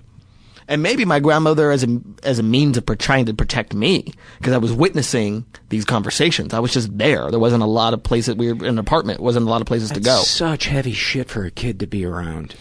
Perhaps. I mean, I guess I grew up relatively early in that way, you know. So it was like because at first, like I, she was fun, and then it did get dark. It, it did get a little, uh, sometimes a little physical abuse, which I never really because my great grandparents were old school Southern. They they were spankers, and anytime I got spanked by my great grandparents, I knew why. I cannot say, even to this day, they were wrong at any point. I disobeyed them. I specifically did something they told me not to do. I got spanked. Suit the crime to the, the punishment. Right? Or punishment to the crime. But then when it, it, but then when it was me, my mother, and like she got physical with me, it was always unclear as to why. And I was like, I don't know that I did anything wrong to deserve this, but there was also a part of me that's like, she thinks she's disciplining me. Just let her have this in a sort of a way. So, You know, as you as you talk about this, I think of that that classic thing where the child feels like the parent so often. and that, and I did feel that way, you know, and, uh, the bi- honestly, the biggest fight we got into when she would get physical with me was when, it's, it's like a, almost like the TV movie. I would find where she, where she hid her alcohol and I would get rid of it. I would pour it out. I'd go and find all the beer and pour it down the drain. I'd find where she hid her vodka and pour it down the drain. And then I would leave it out for her to see that I did these things. You know, I poured your vodka out. You know, it's like she, I found it. I know where you, I'm going to find it. I'm, I'm the alcoholic buster. I'm, to find your alcohol. It, it sounds to me like your cry for help. You know, like, fuck, I'm a kid here. You know, I'm, I'm, I see what you're doing. yeah. And may, maybe, maybe. But I was just like, it was, I, I, I almost want to say it was more me standing my ground. That is just like, look, I know what you're doing. I'm not gonna, I'm not gonna take it. I poured it out and I want you to see that I poured it out. What, I don't think any person listening to this thinks you did wrong by doing that, but what do you remember thinking or feeling when you would pour it out? Was it because you were solely concerned for her safety, or do you feel like she wasn't showing up as your mom, or both? Hmm. Or some other reason? Probably more that she wasn't showing up as my mom, and that, you know, like when I said it got dark, I didn't like how she. I wasn't a fan of who she was anymore when she was drunk, and She started getting mean. she was very she got very mean you know and like i said we got physical we got into physical altercations very verbally abusive all of the time um here's a specific memory i remember uh i i i'm not uh dirty but i'm not clean i'm messy there's a difference between messy and dirty. Dirty is just like there's just, everything's disgusting, but I clean up after myself. But I'm messy because I'll put things in piles.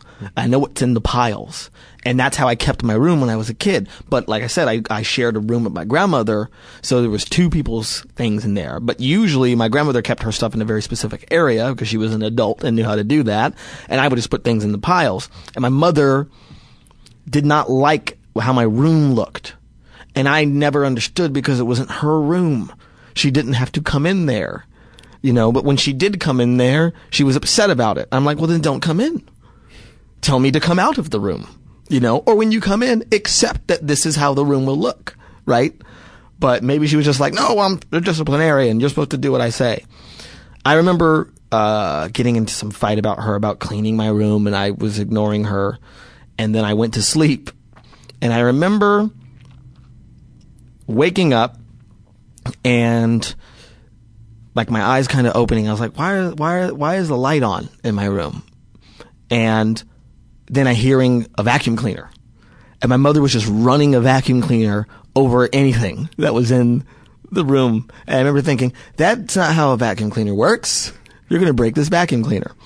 And I calmly got out of the bed, took the vacuum cleaner from her, unplugged it from the wall, um, went to the sliding door of our apartment complex, and did a spin and just threw it out into the parking lot. This is probably 11:30 at night, and just threw it. And how old were you at that point? This? Um, I, I, I think this was probably high school. Okay. Maybe a freshman or a sophomore in high school. And I just threw it. and she was standing there just looking at me, kind of with the, you know, the drunk wobble where her eyes are kind of open and she's just kind of looking at me. And then I just went back to sleep. That's a very specific memory. How could that not be? I'm going to remember that for the rest of my that? life. Yeah. Um, but yeah, she was very, she was very just, I disobeyed her. I, I didn't heed her. I always kind of took everything in stride and I kind I wrote her off, you know, and that I decided she was not to be listened to. She doesn't know what she's talking about and that there was also no talking to her, you know. Um, there was a moment where I got kicked out of the house. That was interesting. Should I go? Should I go? Yeah. Should I go? Yeah. my grandmother like she she uh, you know taped things. She uh, she was never intimidated by electronics uh a- a- as an older woman just like uh, programming every VCR to tape. Oh they've got VCRs that tape two programs at the same time. She just knew it all right? And she saw that I was interested in television and interested in performing perhaps. And then one day I think because the school she was a custodian for the Clark County School District. And um she brought home a, a, a camcorder one day and uh, maybe it was because the school was getting rid of it, and she was like, "I'll take this to Baron." And she had this camcorder you could pop a VHS tape, a regular VHS tape, straight into it and tape stuff. I remember trying to make movies with my friends and stuff like that. And so one day, but it was our camcorder. It was the family's camcorder. It wasn't specifically for me. Um, even though my grandmother felt, I felt like she knew I would be the one that used it the most because I like to tape crap for no reason.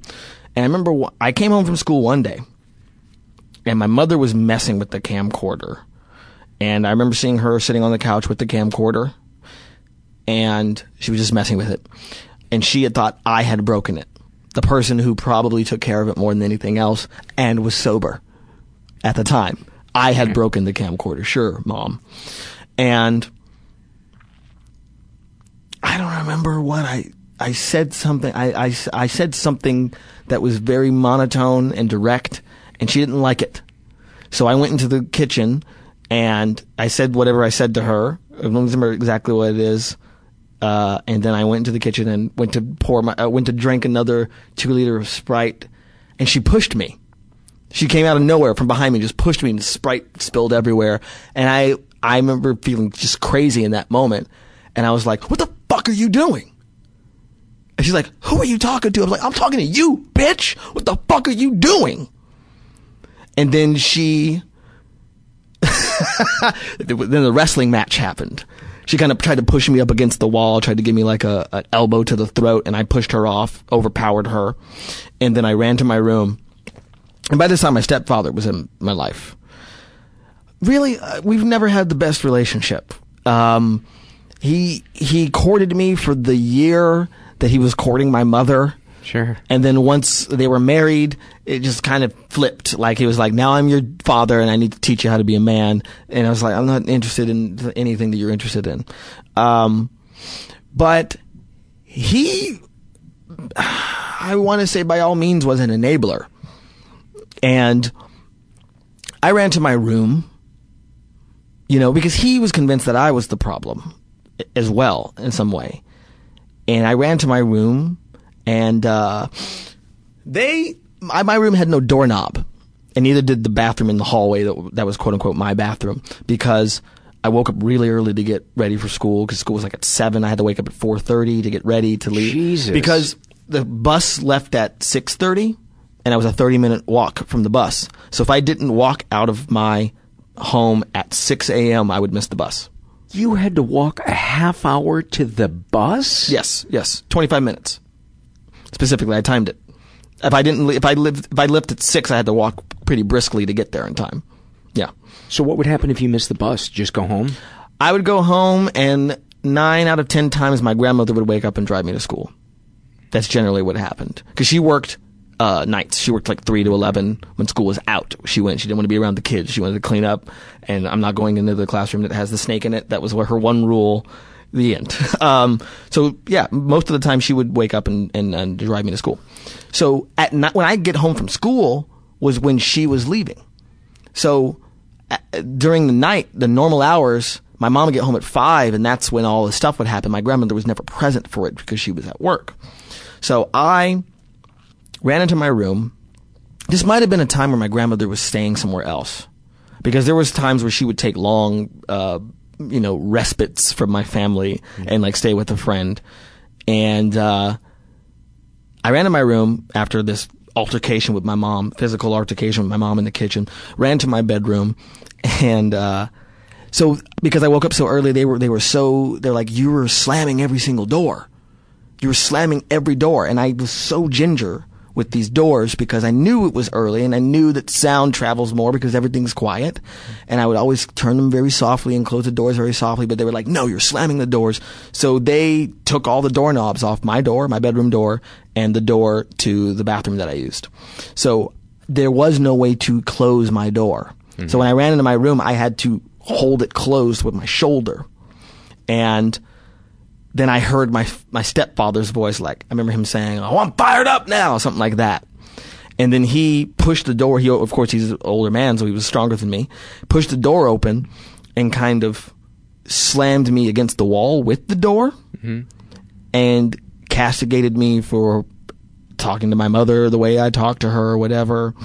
And then I climbed out of my bedroom window. We were on the first floor, and uh, went over to the payphone in the center of the apartment complex. Put a couple quarters in it, and I called my friend Tina, who was the girl I was in love with at the time, even though nothing ever ended up happening between us, and kind of told her what happened. I just needed to tell someone. And then I went back home, and it was nighttime. I had left the light in my bedroom on. So when I walked up to the window, I saw the light turn off. So I'm like, oh, they went into my bedroom. Then when I tried the window, the window was locked. Then I went over to the front of the apartment, the, the door, and there was a trash bag. With all your shit. With all my clothes in it.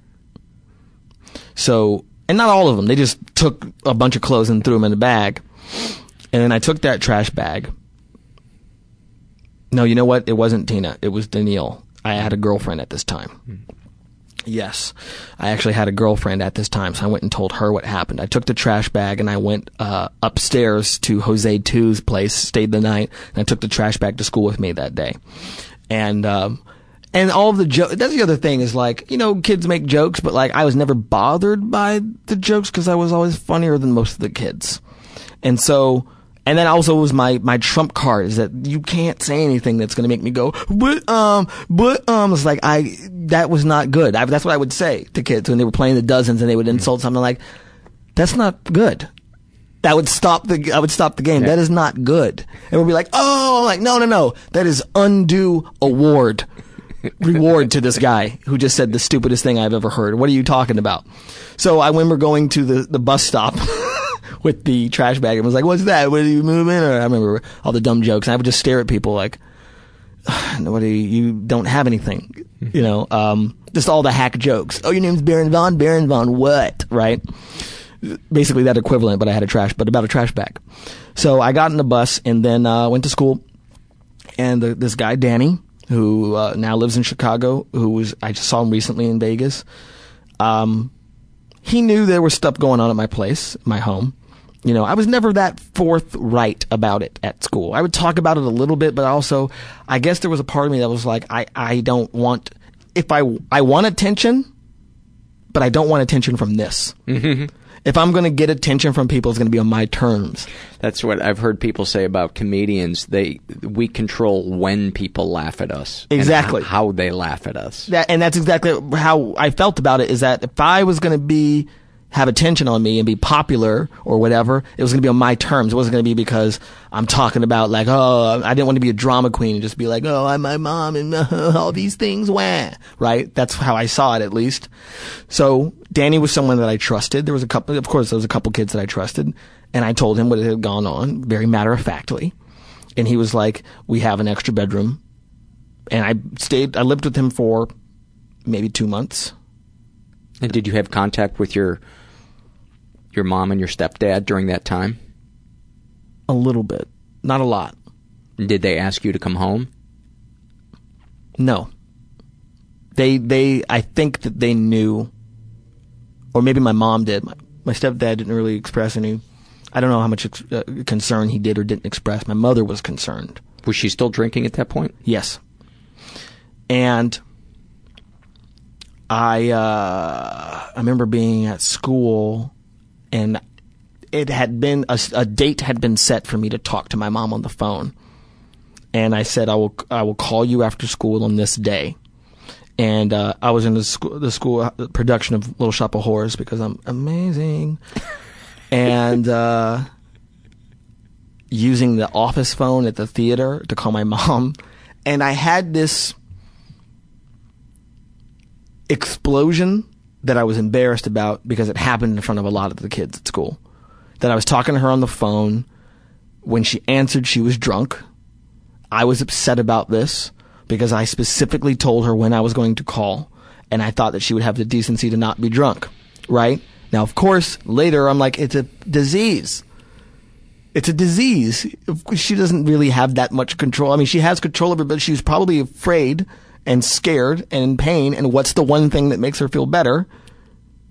You know, now I know that now. Mm-hmm. Later I figured that out. But then I'm like, how dare she? You know, she should not, blah, right? In her mind, she, she was probably also, and I know because I'm a recovered alcoholic, in your mind, you're going to have one or two, but the chemical process in an alcoholic is different because it creates the craving for more. Mm, right.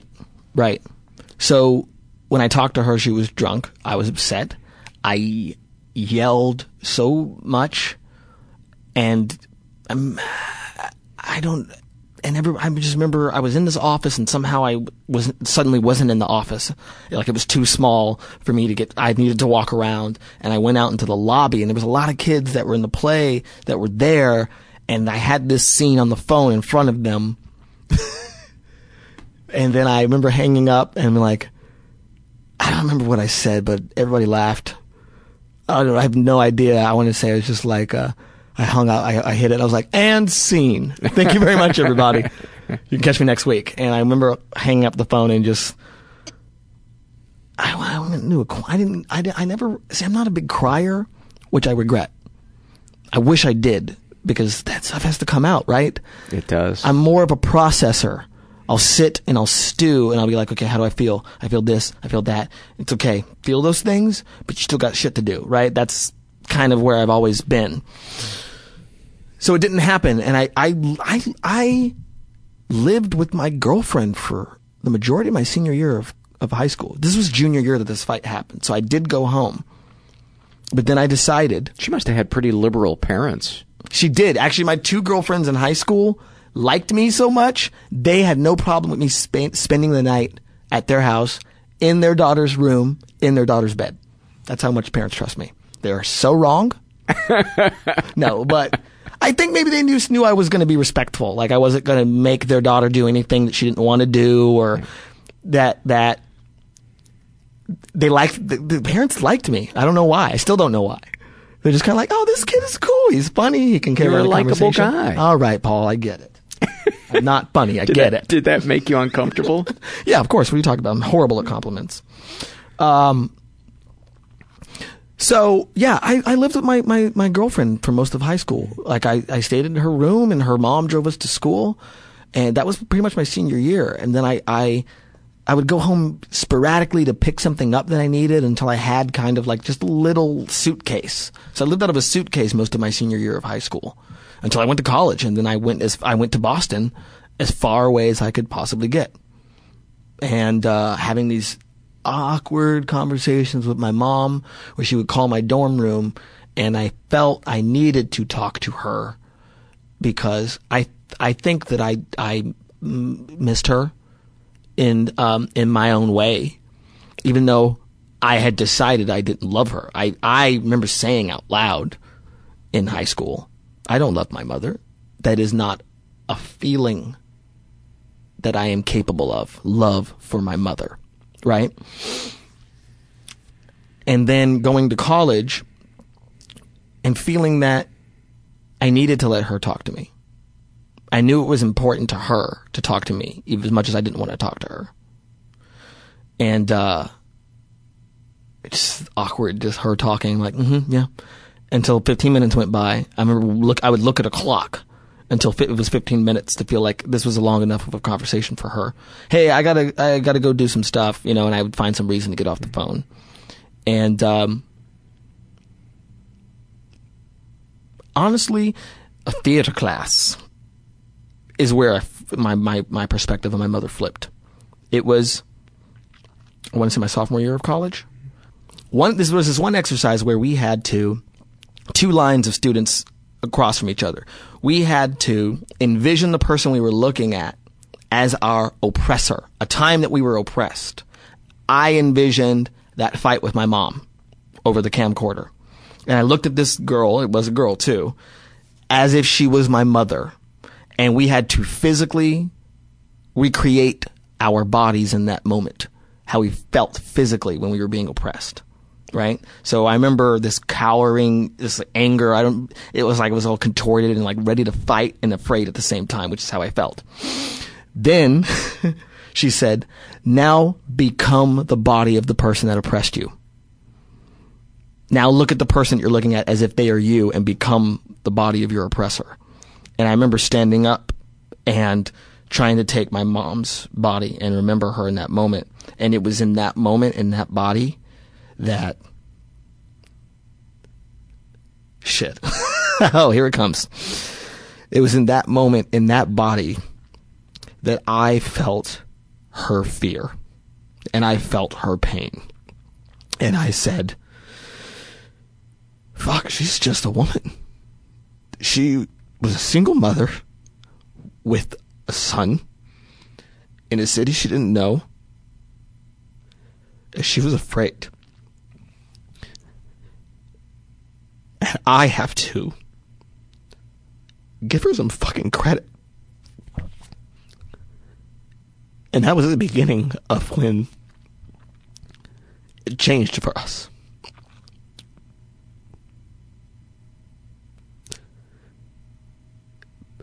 Because I felt I was her in that moment. I felt her fear and her pain. And I, I was like, I've been unfair, is what I thought to my, myself. That I do love her. She's my fucking mother, right? So, I don't exactly know how it started, but it was like over the summer after my sophomore year of college, where I think I went to I went back to Vegas or something, and I told her I wanted to take her to dinner, and she did show up drunk, and I let it go this time because, excuse me, I hit the microphone. I let it go this time because, because this time I knew it wasn't about me, you know, and um, I, I almost want to say that I said something as simple as, "I forgive you." And um, she was going through some shit because she started showing up to drunk uh, to work drunk. Then when she lost her job, but I it's unclear to me because I was in Boston, that she went to some center and detoxed and got sober. And I finally felt it was my mission to help her. And that, that's why I say with like my grandmother would write, write her off. I'm like, I can't do that. And my stepfather I thought was enabling her. I can't do that. This woman just needs to be loved. I can do that. I can give her that.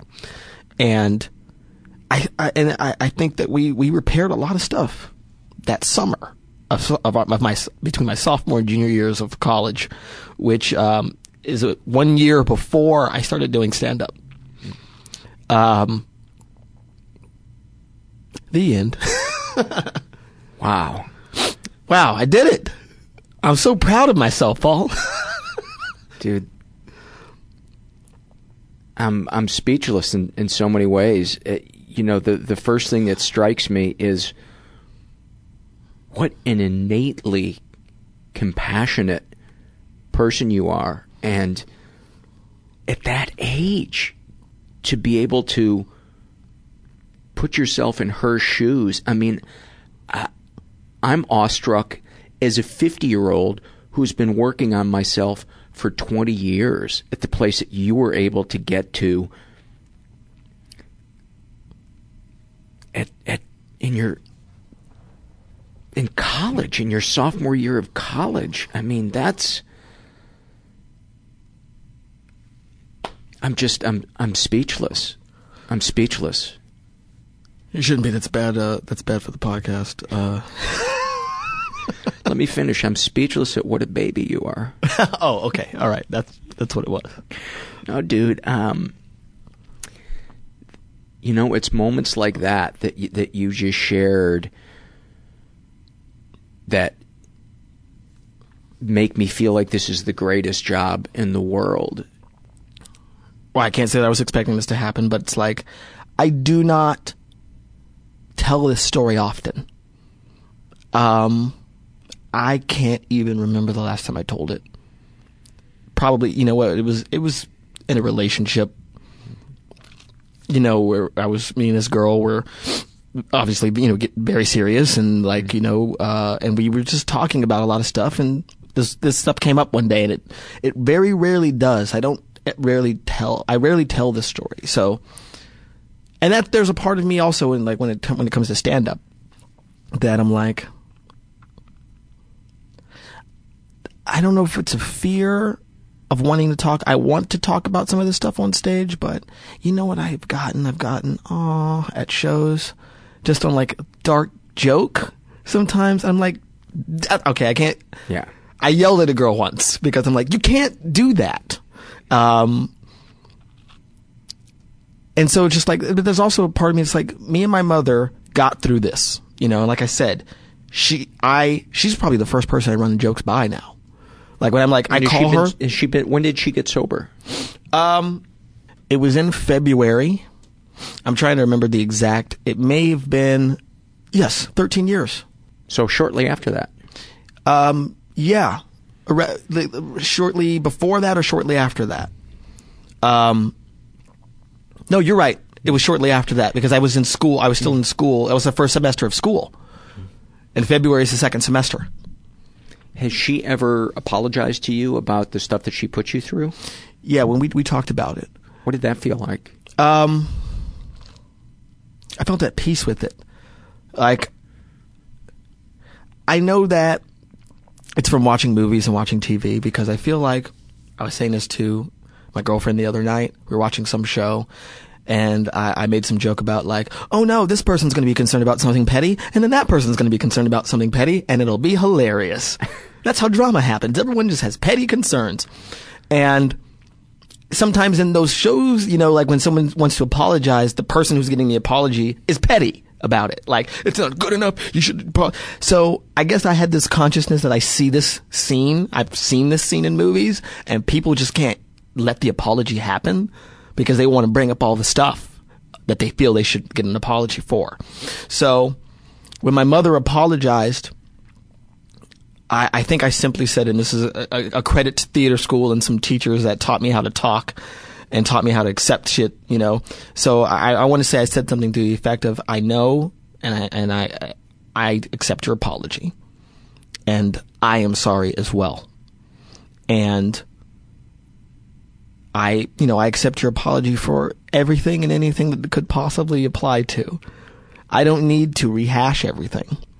I don't need to, to point at every single thing that you think you're sorry for. I know that you are sorry and I forgive you. Again. And I was in Boston for the summer, that summer where we hashed it out, and there's nothing happening in Boston during the summer. It's a college town. Everyone's gone. I was spending a lot of time alone, but it was good time alone. And I almost want to say that me and my mom talked on the phone almost every single day, even if it was only for 10 minutes, that we talked and we just kept, and we, we, we, we got to know each other. Like who we were right in those moments, who I was then and who she was then. We got to know each other, and that's the relationship we have now. So there's a part of me that feels like since we've gone through this and we've processed it, and that I, I don't necessarily feel a need to, to dwell on it. I'm reluctant to talk about it on stage because sometimes some people can talk about this stuff and they dwell on it. There's a way to talk about it where you're not just dwelling in it. I don't know that I have figured out how to do that yet, so I've kind of stayed away from it. Hmm.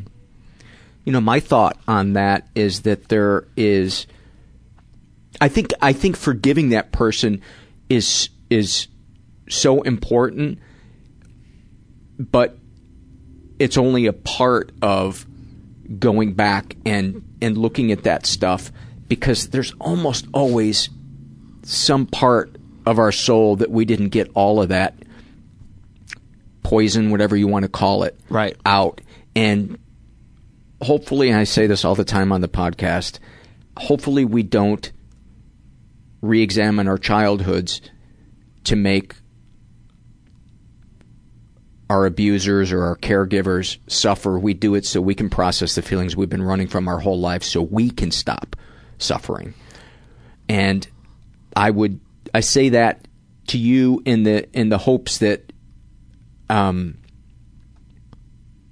you don't minimize what you could get out of going back and processing that not only personally but maybe even professionally and as a performer I think you can you can help other people by things you may glean from that, even if it only moves your personal peace a quarter of an inch. Being an expressive, articulate person like you are, you could make light bulbs go on for somebody sitting and just watching you at a at a show that you don't even think much of that that, that could just be just another show to you. Um, that's that's my that's my thought on that. I'm such a cheerleader for therapy and support groups, especially when I see somebody like you who I think can carry the message of emotional recovery and um yeah so that's that that that's my my thought on well my mother is is you know um her group is great um, the people are great and they're very strong together and tight knit. And um, so, like you know, she's she they're just fantastic for her. You know, and, and I've met them a, a couple different times. You know, people's barbecues and stuff like that, and uh, yeah, it's and it's good stuff. So it's like uh, I've personally considered some groups myself um, I, and you know the thing about therapy that I that I come back to um, is when where will I find the time slash the money for it? Uh, especially right now, and I know that there are places I can go that aren't that expensive or sliding scale. Yeah, and I'm figuring out. I'll figure. Maybe I'll figure that out. I mean, I'm still struggling with it. You know what I mean? Uh, still trying to figure out where I can get what what I can get out of it, when I can get something out of it. You know, there's this weird thing in the universe that I've discovered, um, where if we're open to something and we kind of say, you know, I'm going to do that healing thing if an opportunity presents itself.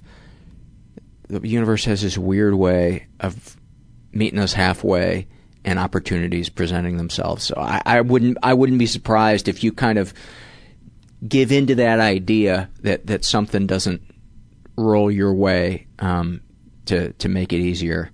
Um, makes me a little uncomfortable to say that because I'm afraid people are going to be going, "Oh, put your new agey spirituality in the fucking box where it deserves." But that's my truth, and Yeah. I, I'm not going to apologize for for speaking it. Well, I'm sorry that's your truth.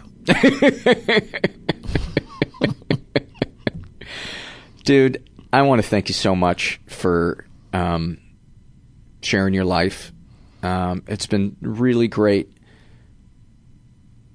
hearing it and, and seeing you just open up your rib cage and I'm surprised. I, I I am surprised.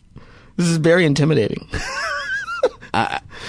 I suppose I, I it is because like when I did Maron's podcast and talked about stuff, I second guessed myself. I secretly hoped that he wouldn't air it because I thought I came across as just a blubbering mess. And I didn't even cry on it, but I just talked about all my pain and I just felt so exposed and um Well, I don't even realize like I'm starting to get emails from listeners from my podcast, and I I, I don't even realize how exposed I am, how much I've been sharing, and even friends of mine who are like, "Man, I heard last week's podcast. I can't believe that stuff." I'm like, "What?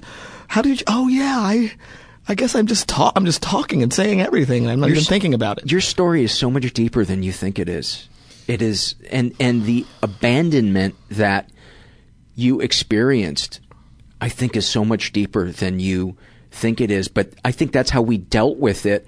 Was we had to deny that it was that big of a deal. And kids are pretty resilient too, but it leaves it leaves um, some un, some parts of us that are that are unhealed. Um, that goes beyond just forgiving that that that other person. That um, so Well, they've been coming up recently. I think you know. It, uh, I think that kind of, as you said a little bit, certain things are starting to, as a teacher of mine used to say, demand attention. Mm-hmm. So it's like, okay, so th- th- there's a the alchemist. It's the alchemist. Yeah. Derivative or whatever. well, Baron, thank you, thank you so much for uh, coming and doing this. And people can check out your podcast. It's called Deep Shit, and is and they can check out your website, uh, b a r o n v a u g h n uh, dot com. And uh, I imagine anything that they want to find out about you, they can find out through through, Through the that, website. That, that website. Yep. And your Twitter handle is Bar Von Black, and it B A R V O N B L A Q. Yeah, something I thought was clever, but is always confusing. Uh, thank you so much. Thank you. Uh, as I said, many thanks to uh, to Baron. I really enjoyed that uh, that conversation and getting to uh, know a little bit about his his life. Uh, before we take it out with uh, stack o surveys, I think we're definitely going to be pushing the two uh, two hour mark on on this episode. Um, want to remind you there's a couple of different ways to support the show if you feel so inclined. Um, you can go to the website, mentalpod.com, and make either a one time PayPal donation or my absolute favorite, a recurring monthly donation for as little as five bucks a month. Once you set it up, um, you it just uh, automatically gives me uh, five to you know fifty dollars a month, depending on how much you want to contribute. I think you can do fifty, um, and it uh, you don't have to do anything to it um, unless your credit card expires or you want to cancel. Um, so please go do that. You can also support the show by um, when you sh- shop at Amazon, do it through the search portal on our homepage. It's on the right hand side, about halfway down. Um, you can also support us by uh, non financially by spreading the word through social media um, or going to iTunes and uh, writing a nice review and uh, giving us a good rating. It boosts our ranking, brings more people to the show. Uh, I think that is about it. Um, let's get to the surveys. And uh, actually, I've got a couple emails I want to kick it off with first. Um, this one is from Sandy, and she says, Uh, let me start by saying thank you for making this podcast. I found it sometime in the last couple months and have been listening to episodes randomly out of sequence. I was listening to episode uh, 14 with Wendy Liebman and was disturbed to hear you ask her point blank for her height and weight when discussing her eating disorder. Perhaps other people have already emailed you about this, but I paused my listening to let you know that, quote, numbers questions are not healthy for the eating disordered. Um, one of the many issues is that the implications of your question was, how sick were you? Which tends to lead to disordered thinking for the interviewee and some listeners. Um, thank you for this podcast and your appreciation of feedback. Thank you for, uh, for sharing that, Sandy. I, um, as I said, I'm not a mental health professional and feedback is always appreciated. Uh, this is an email from uh, a guy named Ryan and he writes, You mentioned uh, in one of the last episodes you might not read the sexual parts of surveys. I feel it would be a loss to miss out on the sexual part. It is core to almost every living person. It is also one of the most haunting societal oppression tools. You diffuse that crushing societal judgment by reading out the rainbow of internal, of internal human sexual experience. Thank you for that, Ryan. Um, this is just an excerpt from a uh, email I got from a listener named Steve, and he writes, After repeatedly listening to people who, when asked whether or not they've been sexually abused, respond with, Some stuff happened, but I'm not sure. I had the thought, Boy, I'm lucky I never went through any of that. Followed a second later by the thought, What the fuck am I talking about? That's exactly what happened to me. Um, it's crazy how our brains will bury shit. This is from the Struggle in a Sentence survey filled out by a guy named Garrett. He's uh, between 16 and 19. And um, about racial and cultural bias, he writes, I have shame that racism has made me want to be white more than anything in the world. This is from same survey, a woman uh, who calls herself Skinnerd. I'm holding my Bic lighter up right now. Uh, she's in her 30s. About her depression, she writes, When I'm low, I call myself such, such horrible names that if someone else were to call me them, I would beat them beyond recognition. About her codependency, she writes, I beat other people down and call them out all the time because I'm too much of a pussy to be strong, so I fake it. Uh, about being a sex crime victim, she writes, I'm pissed that this piece of shit robbed me and my boyfriend of having a healthy sex life. I could always fuck after I was raped, but I can't make love anymore. I miss it. That breaks my heart. And a big hug to you. Skinnerd. I can't imagine how hard that's uh, that's got to be to, to heal from. Um, this is also from uh, same sentence filled out by a woman. Uh, calls herself Mouse. She's in her 20s. About her depression, she writes, The whole world outside my bed is scary, hard, complicated. Uh, it's a haze that will never clear. I've, oh my God, do I re- relate to that? Um, about her anxiety, she writes, It's like I'm driving a speeding car. No matter how hard I stretch, my foot can't reach the brakes. The crash is imminent, and there's nothing I can do to stop it. Um, about her panic attacks, she writes, Like I'm holding on to sanity by my fingertips, and if I let go, I will tumble head over heels into the abyss.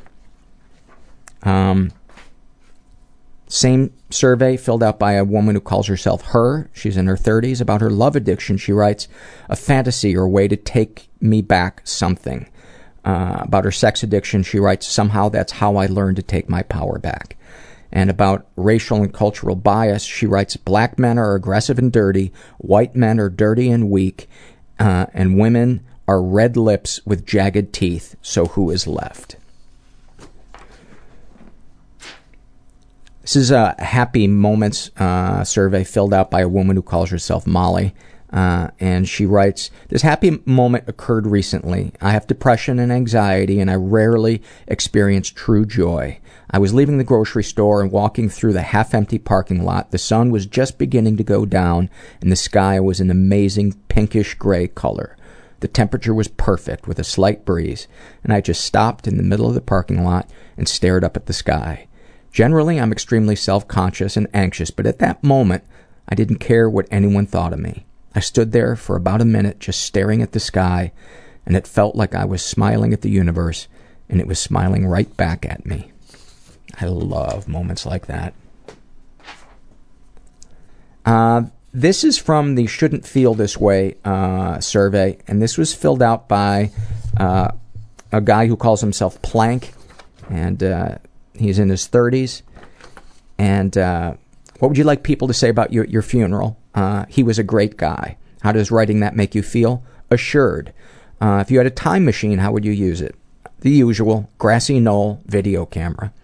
Um, I'm supposed to feel safe around my friends, but I don't. I feel I still need to prove myself. Um, I really related to that one. Um, how does it make you feel to write your feelings out? Uh, distantly uncomfortable. You think you're abnormal for feeling what you do? Yes. I couldn't disagree more. Um, would knowing other people feel the same way make you feel better about yourself? Yes. Well, rest assured, Plank, you are so normal in feeling and thinking those things. Um, same survey, uh, shouldn't feel this way survey. Um, this was filled out by a, uh, woman who calls herself uh, Kelly, and she is um, in her 30s, uh, identifies as asexual. Uh, what would you like people to say about your, your at your funeral? Uh, I don't think I would like to have one. Yet at the same time, I fantasize about dying and seeing people finally seeing that I couldn't do it. I couldn't make it, and some sick part of me wants people to feel bad, to cry, to maybe toss a black rose on my coffin. Uh, I honestly don't think I would even receive a funeral. How do I explain that? Um, I know it sounds like I probably am going overboard and telling people how I relate to their feelings, but um, that feeling of wanting to pe- wanting people to cry at my funeral, yes, I totally get that. I want them to be happy and I want them to cry. I want them to experience every emotion in the universe at my uh, at my funeral. Um, I want them to even experience ennui. I want them to just stare absent-mindedly through the window and think what might have been. Um, the only thing I don't agree with you uh, or feel the same way is the black rose on the coffin. That that to me sounds like it's out of a a, a bad movie or something. Um, not to criticize your your funeral your funeral fantasy.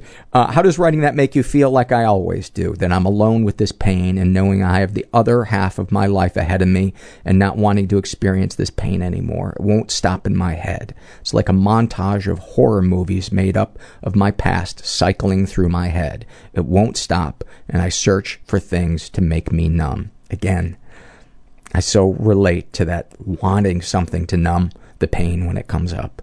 Um, if you had a time machine, how would you use it? I would like to see what my grandfather did to my mom. She was sexually, physically, and emotionally abused. Um, it would hurt, but I would understand my mom. Um, I would understand.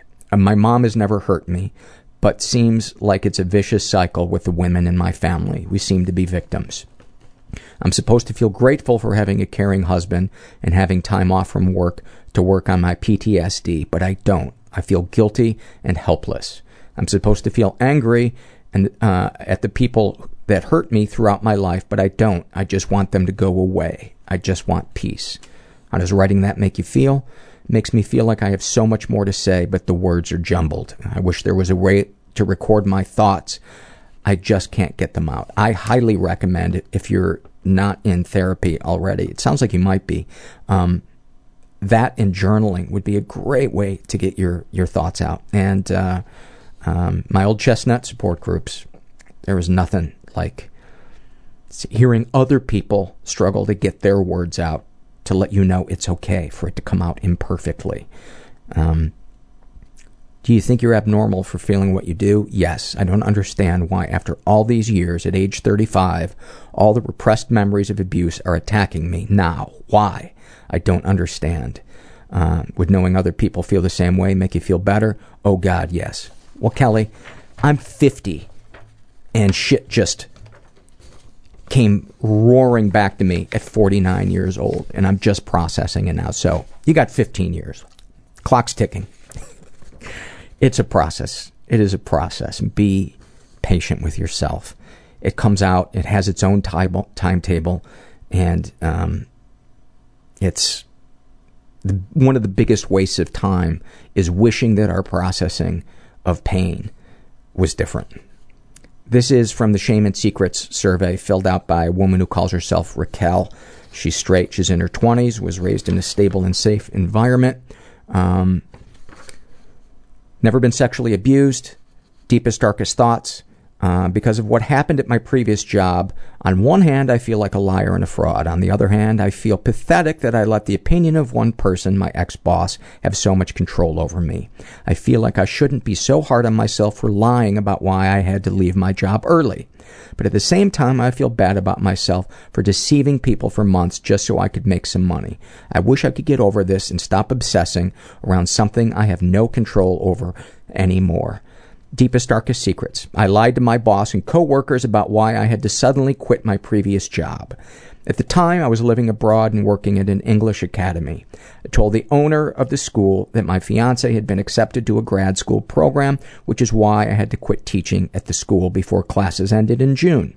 What really happened, though, is that we had planned to have our wedding in Chicago in April, and I had known since September that I wouldn't be finishing the school year.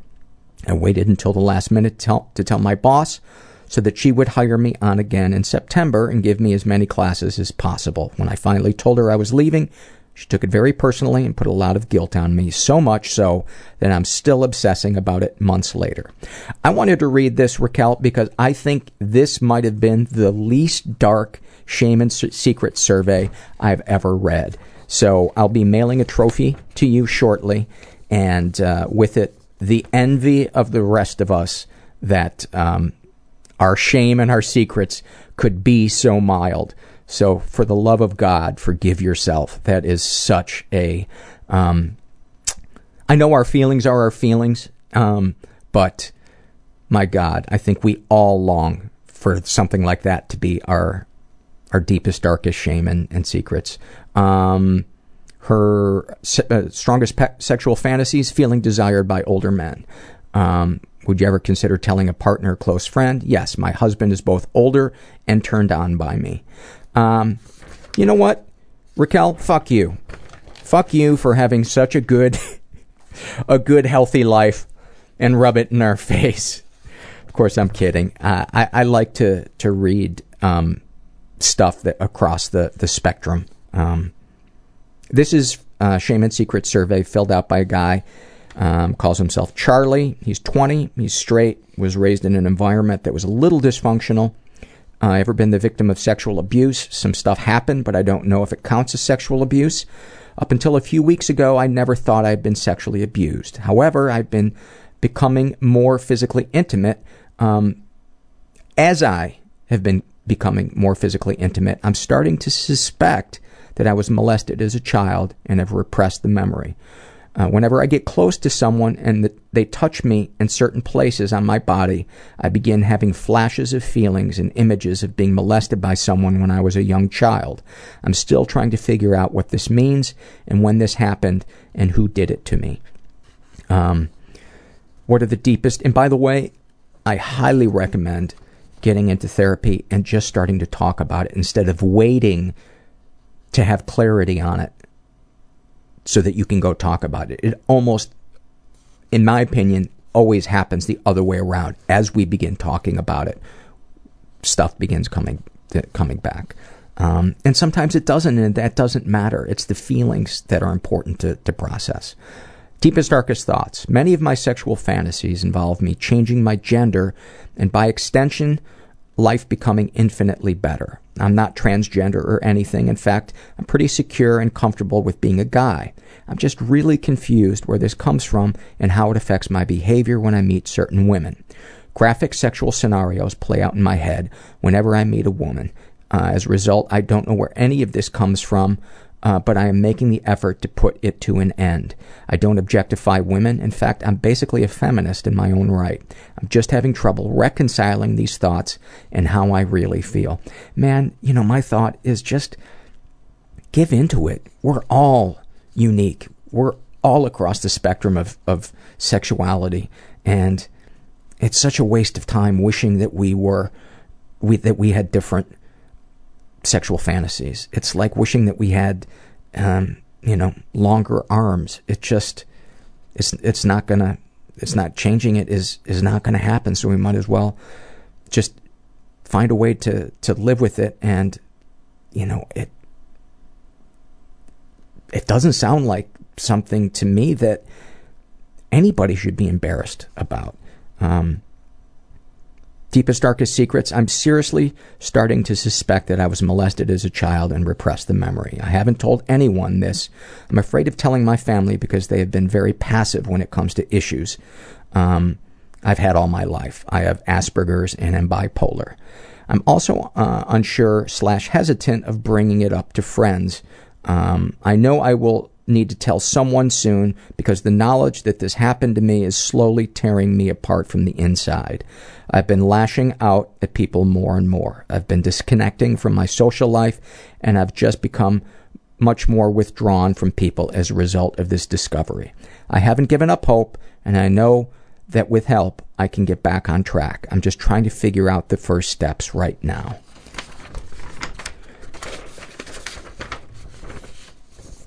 Sexual fantasies most powerful to you? Most fantasies I have come back to me changing my sex. The idea of me changing my gender is the backbone of pretty much every sexual fantasy I have. They all follow the same pattern. My sex has changed for some reason, and as a result, my sex life slash social life and overall quality of life is improved. I don't know why this is the case. I'm fairly confident in saying that I'm a straight guy. I don't want that to sound like I'm coming off as any kind of homophobe or bigot because I'm not. I'm just really perplexed why this seems to be the only fantasy that I have and nothing else ever seems to draw a response from me. I'm starting to wonder if there's any connection between this and my most likely molestation as a child.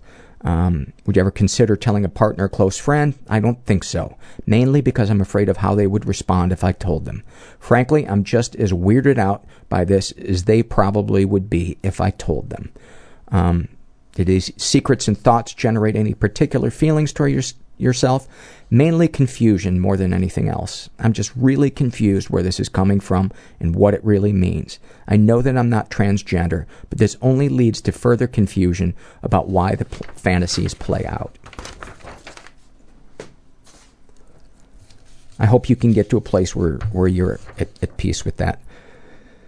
This is also from. Um, oh, this one is a little too long. Um, to read because the, the show's running a little bit long, but it was filled out by um, uh, a girl named Jackie who I think she's 17. Um, and she's just really struggling. And she has um, attempted suicide in the past and is really having trouble finding someone to connect to that is emotionally capable of having the conversations with her that she needs to have. She had a bad experience, or at least an unfulfilling, I don't know what the word would be, experience with calling a suicide hotline. And I just want to urge you keep reaching out to people who are appropriate and have the emotional capacity to handle something this heavy. Um, most people um, aren't equipped, I think, to be able to handle somebody um, saying, I attempted suicide and I'm in this terrible place. But a mental health professional um, should be equipped to do just that. And just know that you're not alone, Jackie. I'm sending you a big hug. This is from uh, the Happy Moment survey filled out by a guy who calls himself Jasper, and this one just kind of made me chuckle. He writes, uh, "I was play I played in an awful punk band in high school. We had a gig with this shitty metal band uh, at an event hall we rented out. It was a straight edge show because we were a straight edge punk band. In, the, in parentheses, he writes cringe. During our set, we played a song, and our singer yelled out, During Jasper's bass solo, break something. The audience did. I felt great about that.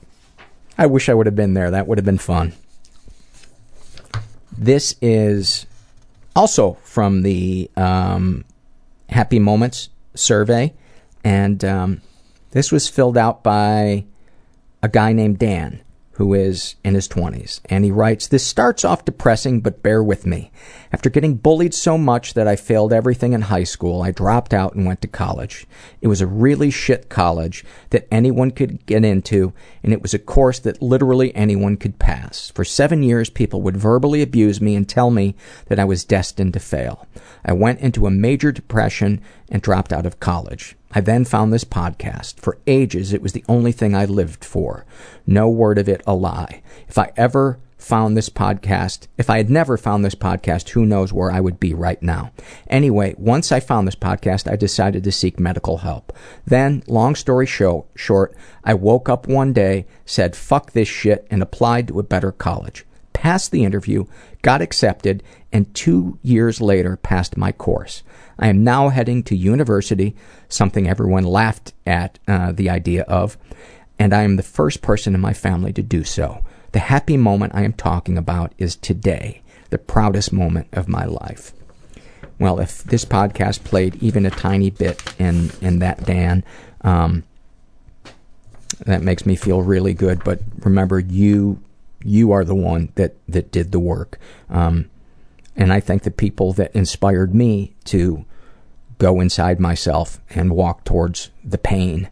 Um, and without them, I wouldn't be doing this podcast. So just thank that long chain of people that God knows when it started that um, have been sharing their pain with other people so that they can feel less alone.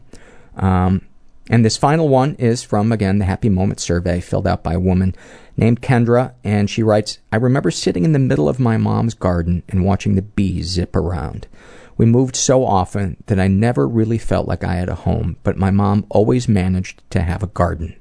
Sitting in the sunlight on the earth and watching the bees gave me a feeling of roots and peace that I didn't experience elsewhere. I love these moments where people are just totally present and just seeing what's around them and just soaking it in. You know, I guess that that's what people call mindfulness, and um, I think a lot of us who have been through traumatic or unpleasant episodes in our lives, we learn to go into our head for fantasy, and um, there's just nothing like being present. So I hope we've said something today that helps you, and just remember you're not alone. And thanks for listening. Everybody I know is bizarrely beautifully Everybody fucked up I in some know weird is way. bizarrely beautifully Everybody fucked up in some weird is way. Bizarrely beautifully fucked up in some weird way.